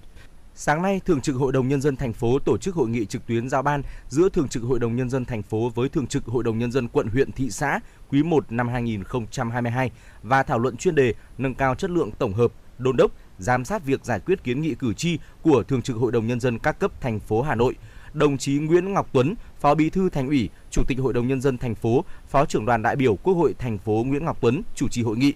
Dự hội nghị có Phó Chủ tịch Ủy ban nhân dân thành phố Lê Hồng Sơn. Quý 1, công tác chỉ đạo của Thường trực Hội đồng nhân dân thành phố được thực hiện sát sao, quyết liệt, kịp thời, phù hợp thực tiễn, đặc biệt đã tham mưu Đảng đoàn Hội đồng nhân dân thành phố xây dựng và báo cáo Thường trực Thành ủy, Ban Thường vụ Thành ủy về đề án nâng cao năng lực, hiệu lực, hiệu quả hoạt động của Hội đồng nhân dân các cấp thành phố Hà Nội giai đoạn 2026 gắn với thực hiện thí điểm tổ chức mô hình chính quyền đô thị và củng cố chính quyền nông thôn tại thành phố Hà Nội. Trong quý 2, Thường trực Hội đồng nhân dân thành phố đề nghị Hội đồng nhân dân các cấp tập trung chuẩn bị tổ chức tốt kỳ họp thường lệ giữa năm, các kỳ họp chuyên đề để kịp thời xem xét, giải quyết các công việc quan trọng của thành phố và địa phương. Cùng với đó cần triển khai hiệu quả các chương trình, kế hoạch công tác trọng tâm, trong đó tập trung triển khai thực hiện đề án của Ban Thường vụ Thành ủy về nâng cao năng lực, hiệu lực, hiệu quả hoạt động Hội đồng nhân dân các cấp thành phố Hà Nội giai đoạn 2021-2026 gắn với thực hiện thí điểm tổ chức mô hình chính quyền đô thị và củng cố chính quyền nông thôn tại thành phố Hà Nội. Dự kiến ban hành trong tháng 4 năm 2022, Hội đồng nhân dân các cấp cũng cần tăng cường hoạt động giám sát, khảo sát, chất vấn giải trình, tiếp tục đổi mới tiếp xúc cử tri, tiếp công dân. Đặc biệt, cần triển khai các giải pháp nâng cao chất lượng công tác tổng hợp, theo dõi, đôn đốc, giám sát giải quyết đơn thư khiếu nại, tố cáo và kiến nghị của cử tri, của nhân dân để Hội đồng nhân dân các cấp thành phố thực sự là cơ quan quyền lực nhà nước ở địa phương, đại diện cho ý chí nguyện vọng của nhân dân, tiếp tục là điểm sáng, hình mẫu trong hoạt động của các cơ quan dân cử cả nước. Theo Bộ Kế hoạch và Đầu tư, trong quý 1 năm 2022, tổng vốn đầu tư của Việt Nam ra nước ngoài cấp mới và điều chỉnh đạt trên 211,45 triệu đô la Mỹ, bằng gần 37% với cùng kỳ của năm 2021. Trong đó, có 24 dự án được cấp giấy chứng nhận đăng ký đầu tư mới với tổng vốn đăng ký trên 180,2 triệu đô la Mỹ, tăng 28,5% so với cùng kỳ nhưng chỉ có 3 dự án điều chỉnh vốn với tổng vốn đầu tư tăng thêm là 31,25 triệu đô la Mỹ, bằng 7,2% so với cùng kỳ. Vốn đầu tư điều chỉnh giảm mạnh, chủ yếu do trong 3 tháng năm ngoái có nhiều dự án lớn điều chỉnh tăng vốn như dự án của Vingroup tại Hoa Kỳ điều chỉnh tăng 300 triệu đô la Mỹ, dự án công ty trách nhiệm hữu hạn đầu tư và phát triển cao su Đông Dương tại Campuchia tăng 76 triệu đô la Mỹ và một dự án của VinFast tại Đức tăng 32 triệu đô la Mỹ các nhà đầu tư Việt Nam đã đầu tư ra nước ngoài ở 8 ngành, trong đó công nghiệp chế biến, chế tạo dẫn đầu, tiếp đến là ngành khai khoáng, tài chính ngân hàng, bán buôn bán lẻ, thông tin truyền thông. Có 12 quốc gia vùng lãnh thổ nhận đầu tư của Việt Nam trong 3 tháng đầu năm 2022. Dẫn đầu là Lào với một dự án đầu tư mới và hai dự án điều chỉnh vốn. Tổng vốn đầu tư đăng ký đạt 64,33 triệu đô la Mỹ, chiếm 30,4% tổng vốn đầu tư. Đứng thứ hai là Hoa Kỳ với tổng vốn đầu tư là 34,54 triệu đô la Mỹ, chiếm 16,3% tổng vốn đầu tư. Thưa quý vị, theo Tổng cục Thống kê, tổng mức bán lẻ hàng hóa và doanh thu dịch vụ tiêu dùng tháng 3 ước đạt 438.000 tỷ đồng, tăng 2,9% so với tháng trước và tăng 9,4% so với cùng kỳ năm trước. Tổng cục Thống kê nhận định hoạt động thương mại và dịch vụ đang dần phục hồi với tổng mức bán lẻ hàng hóa và doanh thu dịch vụ tiêu dùng quý 1 năm 2022 cao hơn so với cùng kỳ các năm trước – Tính chung quý 1 năm 2022, tổng mức bán lẻ hàng hóa và doanh thu dịch vụ tiêu dùng ước đạt 1.318.000 tỷ đồng, tăng 4,4% so với cùng kỳ năm trước. Riêng về doanh thu bán lẻ hàng hóa quý 1 năm 2022 tăng 5,8% so với cùng kỳ năm trước. Trong đó, nhóm hàng lương thực thực phẩm tăng 11%, vật phẩm văn hóa giáo dục tăng 10,1%, phương tiện đi lại tăng 5,4%, may mặc giảm 3,6%, đồ dùng, dụng cụ, trang thiết bị gia đình giảm 4,9%. Kim ngạch xuất khẩu hàng của Việt Nam trong quý 1 năm 2022 đạt hơn 88 tỷ đô la Mỹ, tăng gần 13% so với cùng kỳ năm ngoái. Số liệu vừa được Tổng cục Thống kê công bố tiếp tục cho thấy sự hồi phục tích cực của hoạt động xuất khẩu. Trong đó, nếu xét riêng xuất khẩu qua thương mại điện tử, thậm chí còn ghi nhận mức tăng trưởng ấn tượng hơn. Có doanh nghiệp nhận được lượng đơn trong quý 1 năm 2022 đã bằng cả năm trước cộng lại – ghi nhận chỉ riêng trên sàn thương mại điện tử Amazon, Trong năm 2021, đã có gần 7,2 triệu sản phẩm của các doanh nghiệp nhỏ và vừa Việt Nam được bán cho khách hàng toàn cầu thông qua sàn, tăng gần 35% theo năm.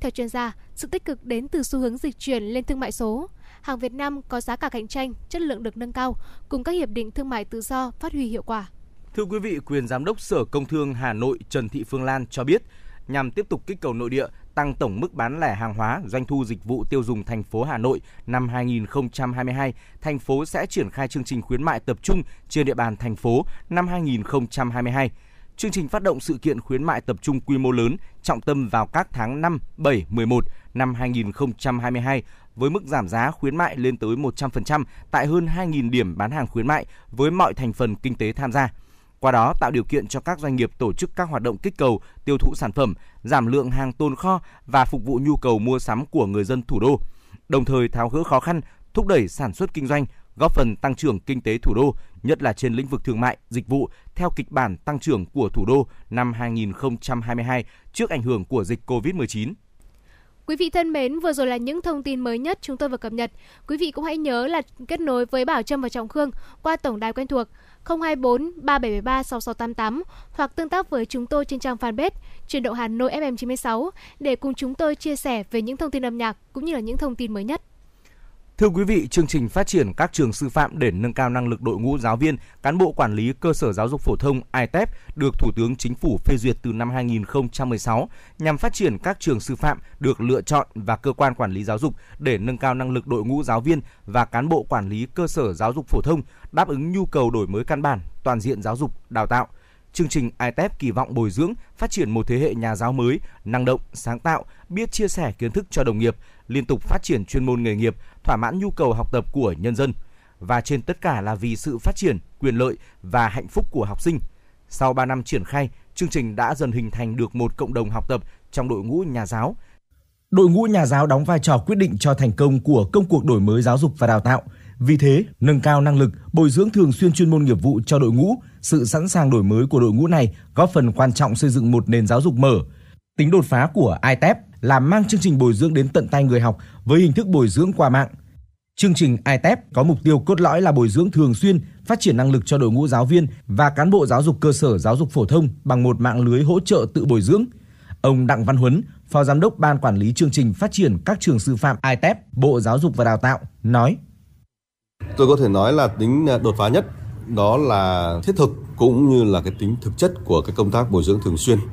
À, nó bắt nguồn từ cái nhu cầu uh, nhu cầu của các thầy cô trong quá trình uh, dạy học giáo dục ở nhà trường trong triển khai chương trình mới. Cái tính thiết thực cũng là cái tính thực chất của cái hoạt động bồi dưỡng thường xuyên trong chương trình ITEP nó bắt nguồn đầu tiên từ cái việc là chúng tôi xây dựng cái, cái tài liệu bồi dưỡng. Thì tài liệu bồi dưỡng thì uh, ngoài tài liệu đọc tài liệu là infographic thì chúng tôi còn có triển khai những cái video hướng dẫn cũng như là một cái một uh, cái hệ thống uh, học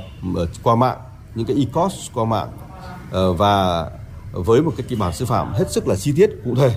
để giúp cho các thầy cô có thể tự học được và học một cách có hiệu quả thực chất nhất. Trong quá trình triển khai, chương trình ITEP luôn có sự gắn kết giữa cơ quan quản lý nhà nước của Bộ Giáo dục và Đào tạo, các giảng viên sư phạm kết hợp với đội ngũ cốt cán và đội ngũ đại trà để hỗ trợ trực tiếp, giải đáp những thắc mắc, khó khăn trong quá trình dạy học.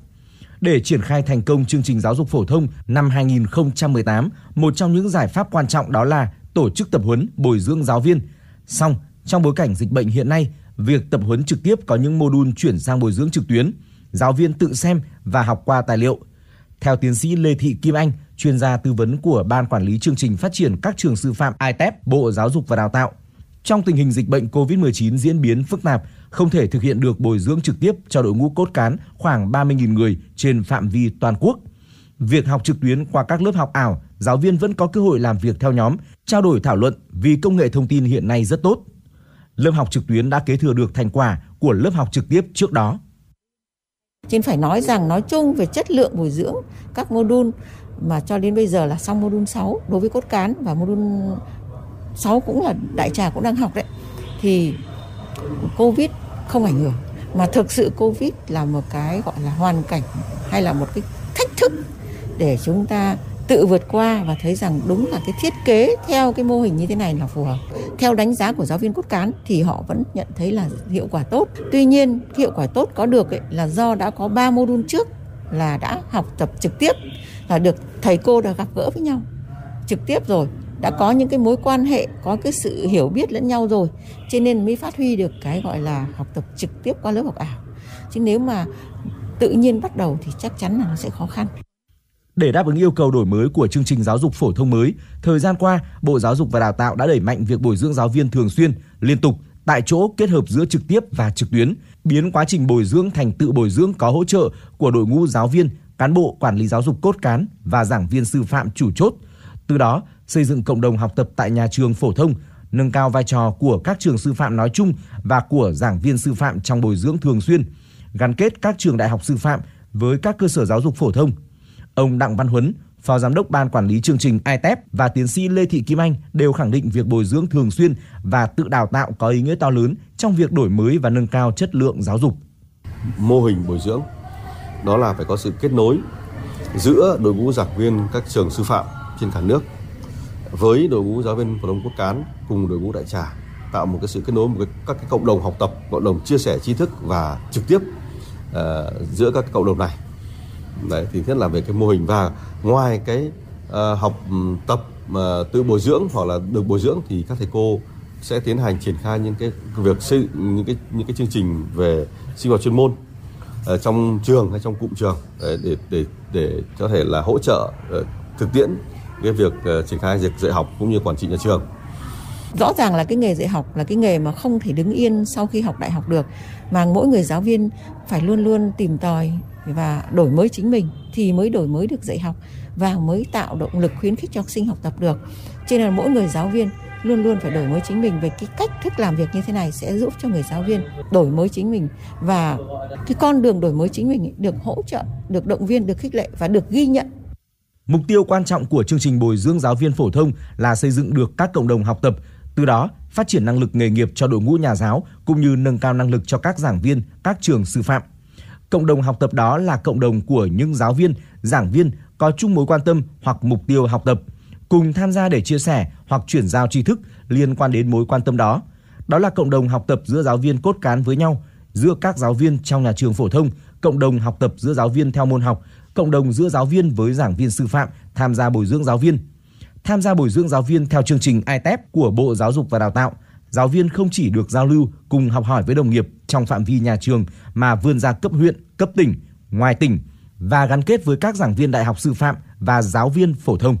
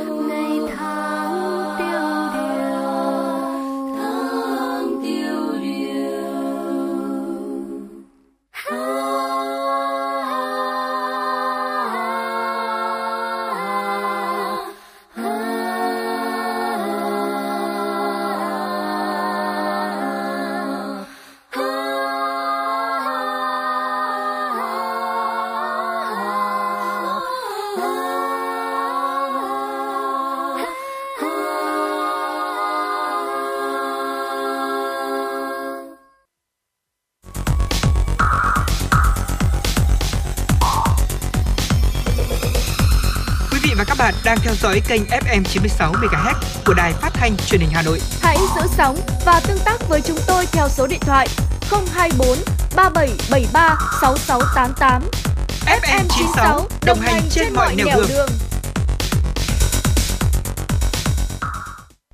Xin được quay trở lại với phần tin tức. Thưa quý vị, sau 2 năm gián đoạn vì dịch bệnh, Hội trợ Du lịch Quốc tế Việt Nam 2022 VITM Hà Nội 2022 đã chính thức trở lại từ ngày hôm nay và mở cửa trong 4 ngày tại Cung văn hóa hữu nghị Việt Xô. Với chủ đề Bình thường mới, cơ hội mới cho du lịch Việt Nam, VITM Hà Nội 2022 do Hiệp hội Du lịch Việt Nam tổ chức, được xem là sự kiện mở đầu cho giai đoạn mới của du lịch Việt Nam, giai đoạn phục hồi và phát triển trong bối cảnh bình thường mới. Mặc dù các doanh nghiệp du lịch bị thiệt hại nặng nề vì dịch Covid-19, điều đáng mừng là hội trợ VITM Hà Nội 2022 vẫn thu hút được sự tham gia tích cực của rất nhiều đơn vị lữ hành. Tại đây có 320 gian hàng, gồm các doanh nghiệp, cơ quan quản lý, xúc tiến du lịch đến từ 52 tỉnh thành trong cả nước. Đặc biệt 6 quốc gia và vùng lãnh thổ cũng đăng ký tham dự, gồm Nhật Bản, Hàn Quốc, Thái Lan, Malaysia, Đài Loan Trung Quốc và Thổ Nhĩ Kỳ. Đến với VITM 2022, khách tham quan sẽ thỏa sức lựa chọn cho mình các gói dịch vụ đa dạng, hấp dẫn trong số hơn 10.000 tour kích cầu, 100.000 vé máy bay giá rẻ và hơn 1.000 quà tặng dành cho người tham dự. Đây cũng là cơ hội để các địa phương đơn vị lữ hành trong và ngoài nước giới thiệu điểm đến, sản phẩm du lịch và dịch vụ đa dạng nhằm đáp ứng xu hướng và nhu cầu của du khách trong trạng thái bình thường mới. Trong 4 ngày VITM Hà Nội 2022 sẽ có nhiều hoạt động đáng chú ý như Diễn đàn phục hồi du lịch Việt Nam, định hướng mới, hành động mới, Hội thảo nhân lực du lịch trong giai đoạn phục hồi du lịch Việt Nam, Hội thảo phát triển loại hình du lịch COP, thế mạnh của du lịch Việt Nam, cuộc thi ứng dụng du lịch trực tuyến và giới thiệu về du lịch thể thao.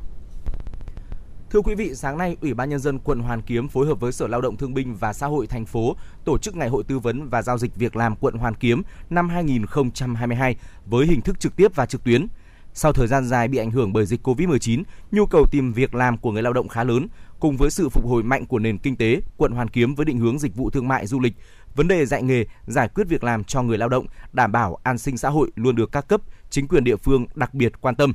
Ngày hội tư vấn và giao dịch việc làm quận Hoàn Kiếm năm 2022 có sự tham gia của hơn 40 doanh nghiệp, trường dạy nghề với hơn 2.270 vị trí dự kiến sẽ tuyển dụng, tuyển sinh.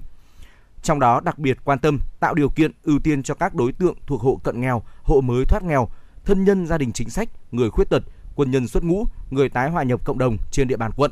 Số liệu thống kê cho thấy mỗi năm quận Hoàn Kiếm có trên 8.300 người lao động được tư vấn, giới thiệu việc làm giúp nâng cao ổn định đời sống. Thông tin từ Sở Giáo dục và Đào tạo Hà Nội cho biết, năm học 2022-2023, Hà Nội dự kiến giữ ổn định phương thức tuyển sinh vào trường mầm non, lớp 1, lớp 6 như năm học 2021-2022. Theo đó, các trường mầm non, tiểu học, trung học cơ sở thực hiện phương thức xét tuyển theo tuyến tuyển sinh do Ủy ban Nhân dân quận, huyện, thị xã quy định. Hà Nội vẫn tổ chức tuyển sinh theo hình thức trực tuyến và trực tiếp. Riêng đối với các trường trung học cơ sở tuyển sinh vào lớp 6 không theo tuyến và có số học sinh đăng ký vượt quá chỉ tiêu, trường được Ủy ban nhân dân thành phố công nhận là trường chất lượng cao, trường ngoài công lập thì thực hiện theo phương thức tuyển hoặc là xét tuyển kết hợp với kiểm tra, đánh giá năng lực. Các trường trung học cơ sở báo cáo phòng giáo dục và đào tạo phương án tuyển sinh trình Ủy ban nhân dân quận huyện thị xã phê duyệt. Các quận huyện thị xã quy định bài kiểm tra, đánh giá năng lực nếu có. Về thời gian tuyển sinh, các trường trung học cơ sở tuyển sinh vào lớp 6 không theo tuyến và có số học sinh đăng ký vượt quá chỉ tiêu, có thực hiện tuyển sinh theo phương thức xét tuyển kết hợp với kiểm tra, đánh giá năng lực. Các trường lựa chọn thời gian kiểm tra hoàn thành chậm nhất vào ngày 12 tháng 7 năm 2022. đối với các trường mầm non, tiểu học, trung học cơ sở tuyển sinh theo tuyến. Dự kiến thời gian tuyển sinh trực tuyến kể từ ngày 1 tháng 7 đến hết ngày 9 tháng 7 năm 2022. Thời gian tuyển sinh trực tiếp từ ngày 13 tháng 7 đến hết ngày 18 tháng 7 năm 2022. Các trường ngoài công lập tuyển sinh năm học 2022-2023 ngay sau khi kết thúc năm học 2021-2022. Thời gian tuyển sinh là từ ngày 28 tháng 5 đến ngày 12 tháng 7 năm 2022. Ngày hôm qua, trường Cao đẳng Y tế và Thiết bị Việt Đức chính thức trở thành trường thuộc Bệnh viện Hữu nghị Việt Đức trên cơ sở tiếp nhận và tổ chức lại trường Cao đẳng Kỹ thuật Trang thiết bị y tế trước đây trực thuộc Bộ Y tế. Là đơn vị sự nghiệp công lập thuộc bệnh viện, trường sẽ phát huy thế mạnh của Bệnh viện Việt Đức về cơ sở vật chất, trang thiết bị hiện đại, đội ngũ thầy thuốc trình độ chuyên môn cao, kinh nghiệm trong giảng dạy và tổ chức đào tạo nhân lực y tế. Trường tăng quy mô tuyển sinh, mở thêm các mã ngành đào tạo, đồng thời đổi mới chương trình, phương pháp đào tạo, đảm bảo học viên, sinh viên có kiến thức chuyên môn vững vàng và đạo đức nghề nghiệp tốt. Trường có hai cơ sở đào tạo tại Hà Nội.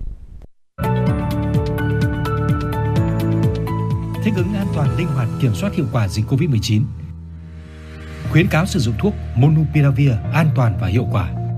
Để đảm bảo sử dụng thuốc an toàn hiệu quả, Bộ Y tế, Cục Quản lý Dược khuyến cáo người dân cần đặc biệt lưu ý khi sử dụng thuốc Monupiravir để điều trị COVID-19 như sau. Về chỉ định của thuốc, Monupiravir được sử dụng để điều trị COVID-19 mức độ nhẹ đến trung bình ở người trưởng thành dương tính với xét nghiệm chẩn đoán SARS-CoV-2 và có ít nhất một yếu tố nguy cơ làm bệnh tiến triển nặng. Các giới hạn sử dụng thuốc Monupiravir dùng trên bệnh nhân có thời gian khởi phát triệu chứng dưới 5 ngày. Monupiravir không được sử dụng quá 5 ngày liên tiếp. Monupiravir không được sử dụng để dự phòng sau hay trước phơi nhiễm để phòng COVID-19. Khuyến cáo người dân chỉ sử dụng thuốc Monupiravir khi có đơn của bác sĩ theo đúng chỉ định. Các giới hạn sử dụng và các cảnh báo thận trọng của thuốc. Khuyến cáo và thận trọng khi dùng thuốc. Phụ nữ có thai và cho con bú. Monupiravir không được khuyến cáo sử dụng trong thời kỳ mang thai. Phụ nữ có khả năng mang thai nên sử dụng biện pháp tránh thai hiệu quả trong thời gian điều trị và trong 4 ngày sau liều Monupiravir cuối cùng. Không khuyến cáo cho con bú trong thời gian điều trị và trong 4 ngày sau liều Monupiravir cuối cùng. Trẻ em và thanh thiếu niên không được phép sử dụng cho bệnh nhân dưới 18 tuổi vì có thể ảnh hưởng đến sự phát triển của xương và sụn. Nam giới nên sử dụng một phương pháp tránh thai tin cậy trong thời gian điều trị và ít nhất 3 tháng sau liều Monupiravir cuối cùng. Người dân chỉ sử dụng thuốc Monupiravir khi có đơn của bác sĩ theo đúng chỉ định, các giới hạn sử dụng và các cảnh báo thận trọng của thuốc nêu trên. Trong quá trình sử dụng thuốc Monupiravir, nếu gặp phải bất kỳ phản ứng có hại nào của thuốc, cần thông báo ngay cho bác sĩ hoặc dược sĩ để được tư vấn và xử trí kịp thời. Đặc biệt lưu ý người dân không tự ý mua sử dụng thuốc Monupiravir trôi nổi, không rõ nguồn gốc xuất xứ trên thị trường, chỉ sử dụng các thuốc đã được Bộ Y tế cấp phép lưu hành để đảm bảo chất lượng, hiệu quả điều trị và sức khỏe của chính mình. Phòng chống dịch bệnh COVID-19 là bảo vệ chính bạn, gia đình và xã hội.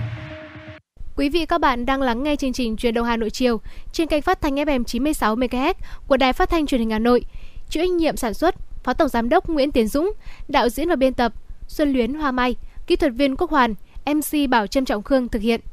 Và trước khi đến với các nội dung tiếp theo của chương trình, mời quý vị thính giả cùng lắng nghe ca khúc Hà Nội 12 mùa hoa.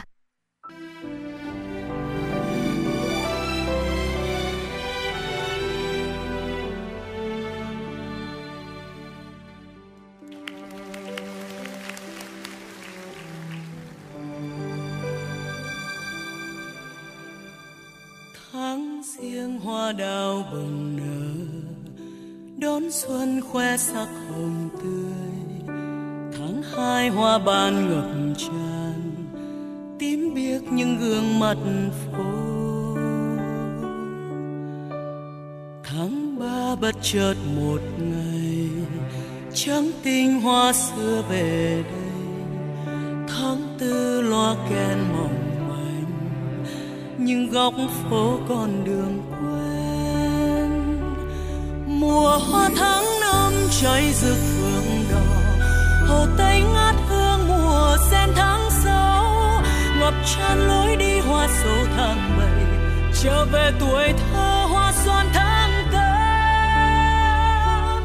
Mùa hoa sữa rơi tháng chín nồng nàn, mùa thu đã sang mùa hoa cúc chung tím biếc thạch thảo. Rực rỡ cuối đời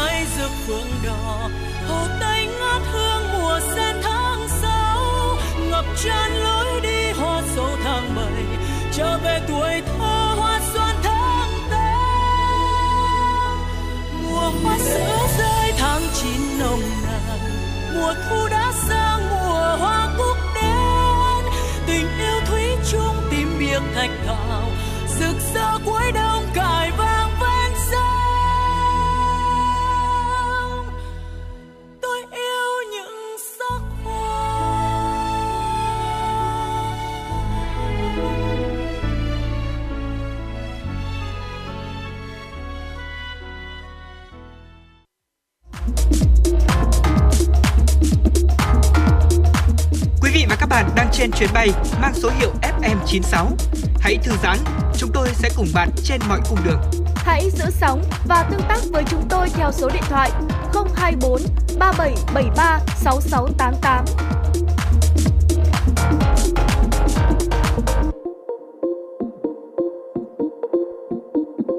Thưa quý vị, triển khai nghị quyết 11 của Chính phủ về chương trình phục hồi và phát triển kinh tế xã hội và quyết định của Chính phủ mở cửa toàn diện các hoạt động du lịch từ ngày 15 tháng 3 năm 2022 nhằm hỗ trợ và thúc đẩy hệ thống doanh nghiệp du lịch cả nước khẩn trương triển khai chỉ đạo của Bộ Văn hóa, Thể thao và Du lịch về phục hồi và phát triển du lịch. Hiệp hội Du lịch Việt Nam tổ chức Hội trợ Du lịch Quốc tế Việt Nam 2022 VITM Hà Nội 2022 từ ngày hôm nay đến ngày 3 tháng 4 năm 2022 tại Cung Văn hóa Hữu nghị Hà Nội, số 91 Trần Hưng Đạo, quận Hoàn Kiếm, Hà Nội.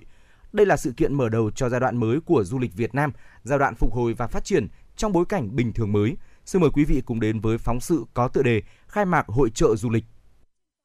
Hội trợ VITM Hà Nội 2022 chọn chủ đề là Bình thường mới, cơ hội mới cho du lịch Việt Nam.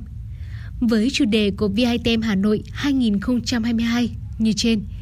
Hiệp hội Du lịch Việt Nam khuyến khích các doanh nghiệp và tổ chức tham gia hội trợ đưa ra các sáng kiến trong quá trình quản lý, kinh doanh và hoạt động du lịch gắn liền với yếu tố an toàn, bảo vệ môi trường và chuyển đổi số để du lịch Việt Nam khôi phục đà tăng trưởng trong thời gian sớm nhất. Ông Vũ Thế Bình, Phó Chủ tịch Thường trực Hiệp hội Du lịch Việt Nam nói: một ngành kinh tế lớn như du lịch ấy, chúng ta phục hồi không dễ dàng, phải có rất nhiều việc phải làm. Nhưng mà cái việc quan trọng bậc nhất ấy là chúng ta phải thay đổi tư duy đi và hiểu rằng du lịch đã sang một trạng thái hoàn toàn khác. Sản phẩm du lịch bây giờ không giống như ngày xưa, cách phục vụ du lịch cũng không giống như ngày xưa. Và đặc biệt là những cái nhu cầu để phục vụ, các cái dịch vụ của chúng ta phải thay đổi. Nhưng bản thân ngành du lịch có thay đổi rất nhiều. Vậy thì cái ý thức trong đầu của những người làm du lịch bắt đầu phải chuyển đổi thứ hai là những hoạt động trong du lịch cũng phải thay đổi theo và như vậy trong cái hội trợ lần này phải thể hiện được những cái điều đó Sau 2 năm, đại dịch Covid-19 đã ảnh hưởng nghiêm trọng đến đội ngũ nhân lực du lịch. Trên 90% lao động đã nghỉ việc hoặc chờ việc. Du lịch Việt Nam đứng trước thách thức to lớn về nguồn nhân lực.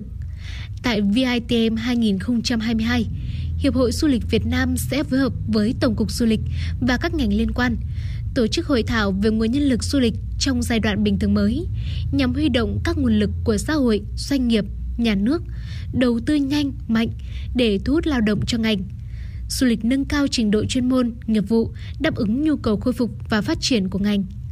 Lớn hơn ý nghĩa của một hội trợ chuyên ngành du lịch VITM 2022 là một sự đầy hứng khởi sau 4 lần phải hủy bỏ tổ chức trong năm 2021 do ảnh hưởng của đại dịch COVID-19. Ông Nguyễn Văn Thủy, Phó Tổng cục trưởng Tổng cục Du lịch nói: Hội trợ chính là cái mà đảm bảo cái thương hiệu cho hàng năm của chúng ta có cái hội trợ về thương mại du lịch. Thứ hai nữa là để cho các doanh nghiệp du lịch được đến gặp gỡ tại đó để trao đổi thông tin, để khắc phục những cái mà khó khăn của cái thời kỳ Covid để mở cửa sang một trang mới để phát triển ngành du lịch của chúng ta. Cái nội dung thứ ba là để các nước trong khu vực và trên thế giới biết rằng Việt Nam của chúng ta đã là an toàn. Diễn đàn phục hồi du lịch Việt Nam định hướng mới, hành động mới sẽ là sự kiện chuyên môn quan trọng nhất của hội trợ. Đây là cơ hội để cơ quan quản lý nhà nước về du lịch và doanh nghiệp cùng nhau trao đổi, chia sẻ những kinh nghiệm, sáng kiến trong việc phục hồi và phát triển du lịch trong trạng thái bình thường mới. Tại diễn đàn, dưới hình thức trực tuyến và trực tiếp, các nhà quản lý, các chuyên gia du lịch, các lãnh đạo cơ quan quản lý, một số hiệp hội doanh nghiệp du lịch quốc tế và Việt Nam sẽ trao đổi về xu thế phát triển của ngành du lịch, về sự chuyển hóa của các dịch vụ du lịch khi chuyển sang trạng thái bình thường mới. Trong đó phải đưa vào hoạt động du lịch các yếu tố an toàn, bảo vệ môi trường, ứng dụng công nghệ thông tin, trí tuệ nhân tạo và công nghệ mới trong du lịch. Ông Vũ Thế Bình, Phó Chủ tịch Thường trực Hiệp hội Du lịch Việt Nam cho biết. Ờ, trong cái diễn đàn ờ, du lịch ờ, phục hồi du lịch Việt Nam định hướng mới và hành động mới ấy, thì sẽ có tranh luận rất nhiều về những vấn đề đó. Tức là chính phủ phải hỗ trợ cho ngành du lịch. Cái hỗ trợ cái gì và phải đi vào những làm sao các doanh nghiệp có thể tiếp cận được với cái hỗ trợ của chính phủ thì đó sẽ là cái thảo luận ở cái hội nghị này. Nhưng mà chúng tôi thì muốn nhấn mạnh rằng là cái trách nhiệm của cả hai bên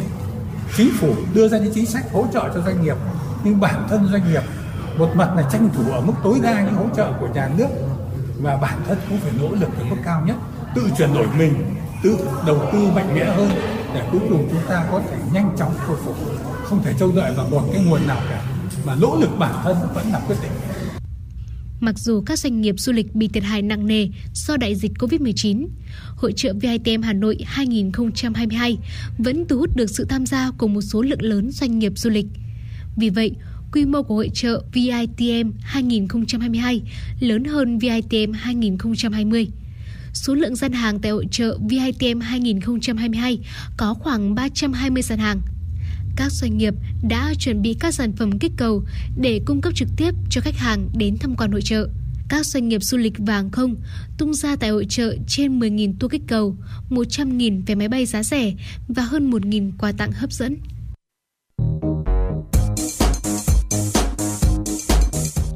Số hiệu FM96 đang chuẩn bị nâng độ cao. Quý khách hãy thắt dây an toàn, sẵn sàng trải nghiệm những cung bậc cảm xúc cùng FN96.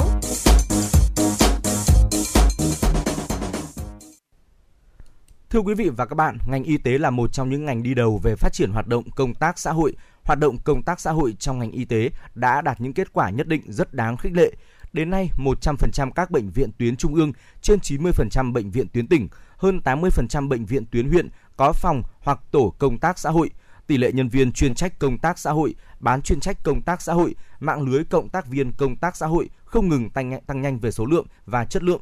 Việc triển khai hoạt động công tác xã hội trong bệnh viện từ chỗ chỉ là những hoạt động tự phát, thiên về các hoạt động từ thiện, nay đã dần chuyên nghiệp, đa dạng các hoạt động và đi đúng với ý nghĩa của hoạt động công tác xã hội được người bệnh đánh giá cao. Đặc biệt, từ cuối năm 2019 đến nay, khi dịch COVID-19 bùng phát trên toàn thế giới cũng nhờ Việt Nam, nhân viên công tác xã hội trong các bệnh viện đã nhanh chóng thích ứng, hoạt động tích cực, vừa và các đơn vị khác thực hiện có hiệu quả các biện pháp phòng chống dịch bệnh COVID-19, góp phần không nhỏ cho thành công của toàn ngành như hiện nay. Để giúp quý vị hiểu rõ hơn về công việc của những nhân viên công tác xã hội, phóng viên Hoa Mai đã có cuộc trao đổi với chị Phan Thị Nguyệt Minh, Phó trưởng phòng phụ trách phòng công tác xã hội, Bệnh viện Đa khoa Đức Giang. Mời quý thính giả cùng lắng nghe. Thưa chị Nguyệt Minh, chị có thể cho biết công tác xã hội thì có ý nghĩa như thế nào tại bệnh viện ạ? Công tác xã hội trong bệnh viện thì là bao gồm các cái hoạt động hỗ trợ người bệnh, người nhà người bệnh cũng như là nhân viên y tế trong bệnh viện nhằm giải quyết các cái vấn đề xã hội, tâm lý liên quan đến bệnh tật và quá trình khám chữa bệnh. À, có thể nói là nhân viên công tác xã hội là cầu nối trong việc tạo dựng mối quan hệ hài hòa giữa tinh thần và thể chất của người bệnh, giữa người bệnh và người nhà cũng như là giữa người bệnh với những người xung quanh và hơn hết nữa là người bệnh và nhân viên y tế. Do đó là công tác xã hội trong bệnh viện thì thực sự có vai trò quan trọng trong việc nâng cao chất lượng khám chữa bệnh cũng như là góp phần không nhỏ vào công cuộc chăm sóc bảo vệ và nâng cao sức khỏe của nhân dân. Dạ vâng ạ. À, vậy chị có thể cho biết cụ thể vai trò của nhân viên công tác xã hội sẽ thể hiện như thế nào ở các khâu trước, trong và sau điều trị của bệnh nhân ạ? À, vai trò của nhân viên y tế, à, nhân viên công tác xã hội thể hiện ở ba khâu à, trước và trong cũng như là sau điều trị. Cụ thể là trước điều trị thì nhân viên công tác xã hội phải sàng lọc ban đầu về bệnh nhân và gia đình bệnh nhân, hỗ trợ ờ, cấp cứu, giải quyết khẩn cũng như là lượng giá tâm lý xã hội tổng thể cho bệnh nhân, giáo dục cho người bệnh và gia đình người bệnh về các lựa chọn điều trị khác nhau cũng như là các hậu quả hay là phản ứng của điều trị là hậu quả của việc từ chối điều trị và các quyền lợi của họ à, các cái chính sách và dịch vụ trong cộng đồng. Ngoài ra thì còn trợ giúp người bệnh và người nhà trong việc ra quyết định liên quan đến điều trị cũng như là bảo hiểm hay là quyền lợi của người bệnh còn ở khâu ờ, ở trong quá trình điều trị thì nhân viên công tác xã hội có vai trò là can thiệp trực tiếp trong các trường hợp khẩn cấp chẩn đoán các vấn đề sức khỏe tâm thần có liên quan đến bệnh thể chất hoặc các vấn đề sức khỏe tâm thần chuyên biệt tiến hành trị liệu trực tiếp hoặc giới thiệu giúp người bệnh và người nhà người bệnh khi vào viện cũng như là chuyển tuyến trong các cái trường hợp cần thiết và giải thích các thông tin về nội quy của bệnh viện. Còn sau quá trình điều trị thì nhân viên công tác xã hội thực hiện nhiệm vụ điều phối việc ra viện, xây dựng dựng cái kế hoạch chăm sóc tại cộng đồng, điều phối trợ giúp bệnh nhân và người nhà trong cái tiếp cận dịch vụ chăm sóc sức khỏe tại cộng đồng và nói có thể nói chung là cái ờ, tổng đài chăm sóc khách hàng. Dạ vâng ạ. Vậy ờ, theo chị thì người làm nghề công tác xã hội tại bệnh viện thì cần phải có những cái kỹ năng gì ạ?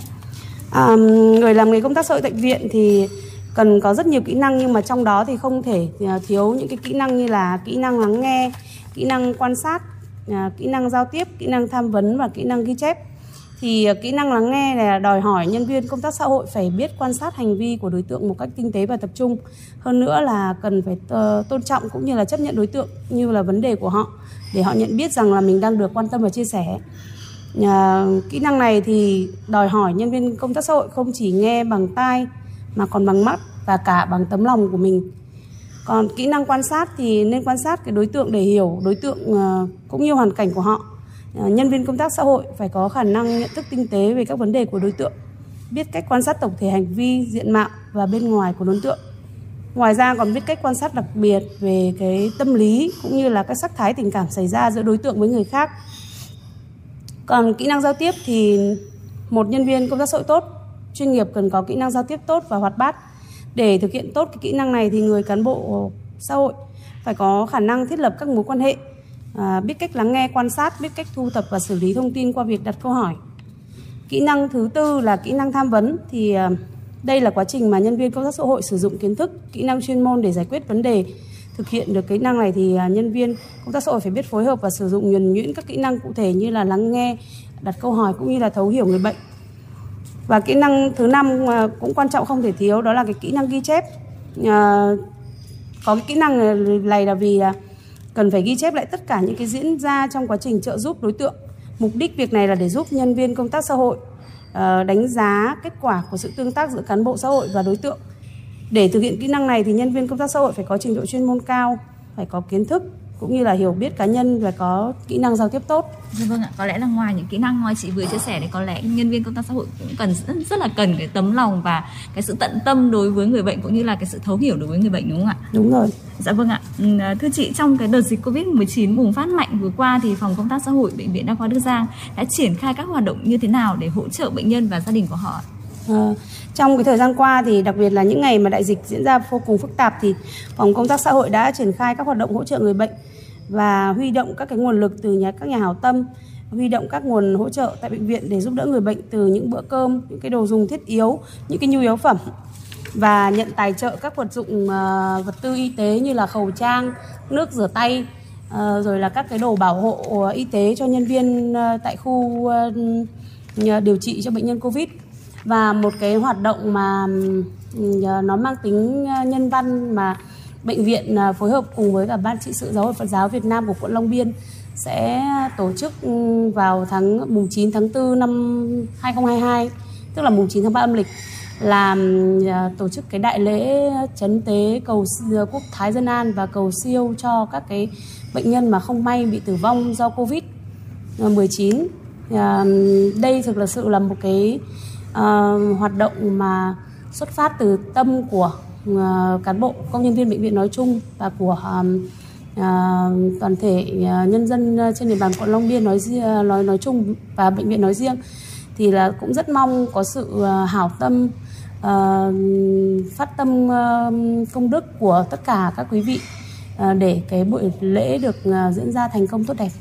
Dạ vâng ạ. À, ngoài những cái hoạt động như chị vừa chia sẻ thì có lẽ là nhân viên công tác xã hội trong những cái ngày dịch bệnh diễn ra thì cũng như các nhân viên y tế cũng phải làm việc liên tục không có ngày nghỉ và ờ, hỗ trợ hết mức cho bệnh nhân, người nhà bệnh nhân cũng như là kết nối giữa ờ, bệnh nhân và người nhà của họ vì lúc đấy trong cái bối cảnh đấy thì rất là nhiều những cái khó khăn mà phát sinh ngoài những cái công việc thường ngày đúng không ạ? Chị có Ừ. thể chia sẻ cụ thể Việc khó khăn nhất đối với ờ, công tác xã hội nói riêng và nhân viên y tế nói chung đó là khi mà cái diễn, cái dịch bệnh nó diễn ra khá là phức tạp,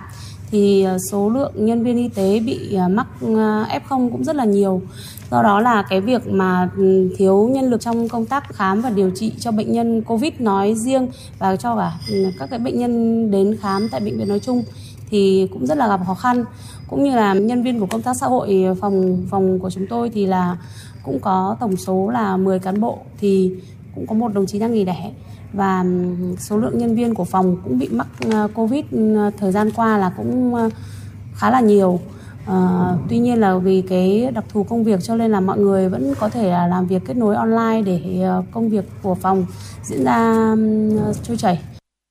À, như chị đã chia sẻ từ ban đầu ngành công tác xã hội cũng là cũng là một cái cầu nối để kết nối những cái tấm lòng hảo tâm đối với những người bệnh gặp khó khăn. Thì theo chị cần phải làm như thế nào để cái hoạt động này có thể mang lại những cái lợi ích thiết thực nhất cho người bệnh ạ? Vâng. Ờ, để mang lại lợi ích thiết thực nhất ờ, cho người bệnh thì cái cầu nối đó phải ờ, chắc. Mà chắc là bởi vì sao? Từ từ tâm của người làm nghề công tác xã hội là hướng hướng thiện và muốn mang đến một cái cộng đồng hướng thiện cùng nhau. Cho nên là bản thân các cái nhân viên của phòng công tác xã hội bệnh viện đa khoa Đức Giang thì các anh chị em rất là uh, có vẫn còn trẻ và rất là nhiệt tình cũng như là cũng rất muốn cống hiến một chút gì đó cho uh, tất cả những cái người bệnh mà đến ờ, khám chữa bệnh tại bệnh viện. Bởi vì thực sự là uh, ngày càng ờm, cái nền uh, y tế của nước ta thì hệ thống y tế ngày càng phát triển và hiện đại. Thì cái việc mà chăm sóc uh, sức khỏe cho nhân dân và uh, cái điều kiện đòi hỏi của người bệnh khi đến khám thì cũng ngày càng cao hơn do đó là toàn bộ nhân viên cũng vẫn được uh, tập huấn cũng như là cũng được uh, thống nhất uh, gọi là thống nhất uh, về cái mục tiêu cái tôn chỉ hoạt động của phòng để cho tất cả mọi cái khúc mắc của bệnh nhân phải được tháo gỡ nhanh chóng và giải quyết kịp thời nhất. Dạ vâng ạ. À, được biết là khoa phòng công tác xã hội của bệnh viện Đa khoa Đức Giang được thành lập 5 năm đúng không ạ? Đúng rồi. Vậy về theo chị thì tính đến thời điểm này thì cái khó khăn gì là lớn nhất đối với ngành công tác xã hội và chị có mong muốn đề xuất như thế nào để ngành ngành công tác xã hội nó ngày càng phát triển và phát huy đúng những cái mục đích những cái ý nghĩa nhân văn vốn có. Ờ, về cái um, khó khăn lớn nhất hiện nay đó là à, thực sự để mà làm cái công tác xã hội được à, à, À, thuận lợi và thành công thì ờ, đòi hỏi là phải có một đội ngũ ờ, nhân lực cũng khá là nhiều ờ, để đảm bảo đáp ứng cho thứ nhất là cái khâu mà hướng dẫn tiếp đón người bệnh. Đấy là khâu đó là cái khâu đầu tiên khi mà người bệnh đến bệnh viện thì là cần đòi hỏi phải được nhanh chóng và thuận tiện. Thứ hai là về cái chăm sóc khách hàng. Khi mà người bệnh đến, có thể là bây giờ là có cái dịch vụ là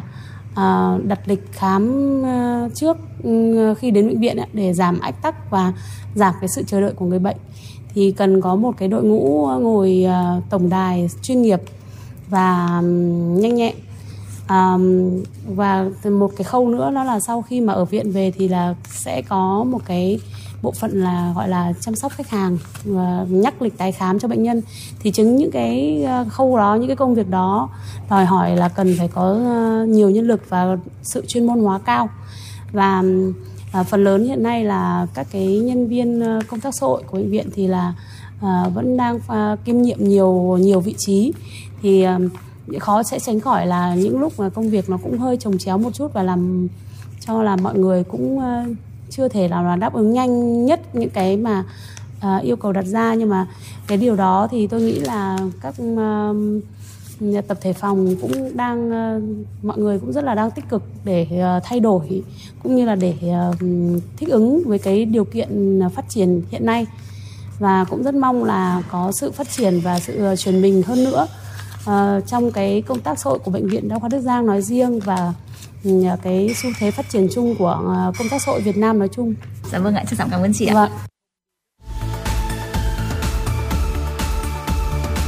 Quý vị và các bạn đang theo dõi kênh FM 96 MHz của đài phát thanh truyền hình Hà Nội. Hãy giữ sóng và tương tác với chúng tôi theo số điện thoại 024 3773 6688.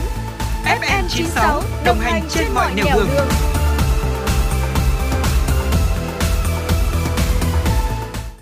Quay trở lại với chuyển động Hà Nội chiều, xin mời quý vị cùng chúng tôi dành thời gian đến với một số thông tin thời sự đáng chú ý. Kể từ ngày 1 tháng 4 năm 2022, không được mua bán trang thiết bị y tế khi chưa có giá kê khai và không được cao hơn giá kê khai trên cổng thông tin điện tử của Bộ Y tế tại thời điểm mua bán. Đây là quy định theo Nghị định 98 của Chính phủ. Nghị định đã thay đổi căn bản hoạt động cấp phép lưu hành trang thiết bị y tế theo hướng chuyển cơ chế quản lý từ tiền kiểm sang hậu kiểm, tăng cường phân cấp, chú trọng thực hiện triệt đề cải cách thủ tục hành chính và bổ sung các biện pháp quản lý giá trang thiết bị y tế.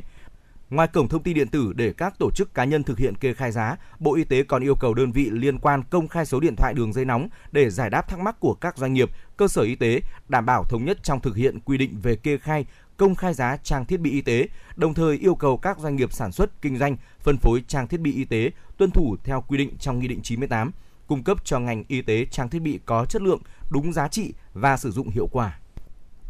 Tổng cục Thuế đã ban hành công điện về việc thực hiện áp dụng mức thuế bảo vệ môi trường đối với xăng dầu mỡ nhờn theo quy định tại nghị quyết của Ủy ban Thường vụ Quốc hội.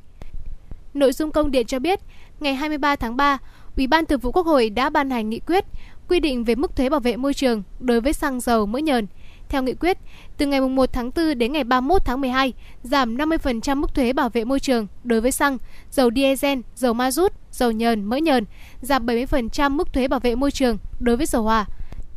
Việc giảm thuế bảo vệ môi trường góp phần trực tiếp làm giảm giá bán lẻ 2.200 đồng trên một lít đối với xăng, 1.100 đồng trên một lít đối với dầu diesel, dầu ma rút, dầu nhờn, 1.100 đồng trên 1 kg đối với mỡ nhờn, 770 đồng trên một lít đối với dầu hỏa. Tổng cục thuế yêu cầu các cục thuế chủ động tuyên truyền, phổ biến và hướng dẫn cho người nộp thuế trên địa bàn, đồng thời chỉ đạo các chi cục thuế trên địa bàn tỉnh thành phố kịp thời triển khai thực hiện áp dụng mức thuế bảo vệ môi trường đối với xăng dầu mỡ nhờn theo quy định tại nghị quyết.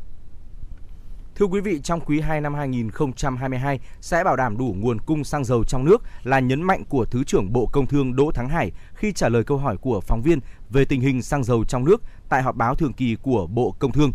Theo Thứ trưởng Đỗ Thắng Hải, nguồn cung xăng dầu trong quý 2 năm 2022 không tính đến lượng xăng do nhà máy lọc hóa dầu Nghi Sơn cung cấp. Bộ đã giao cho 10 đầu mối lớn nhất trong nhập khẩu xăng dầu bù vào lượng nhà máy lọc hóa dầu Nghi Sơn cung cấp và cố gắng ở mức cao nhất đủ xăng dầu cho nhu cầu sản xuất kinh doanh và tiêu dùng của người dân.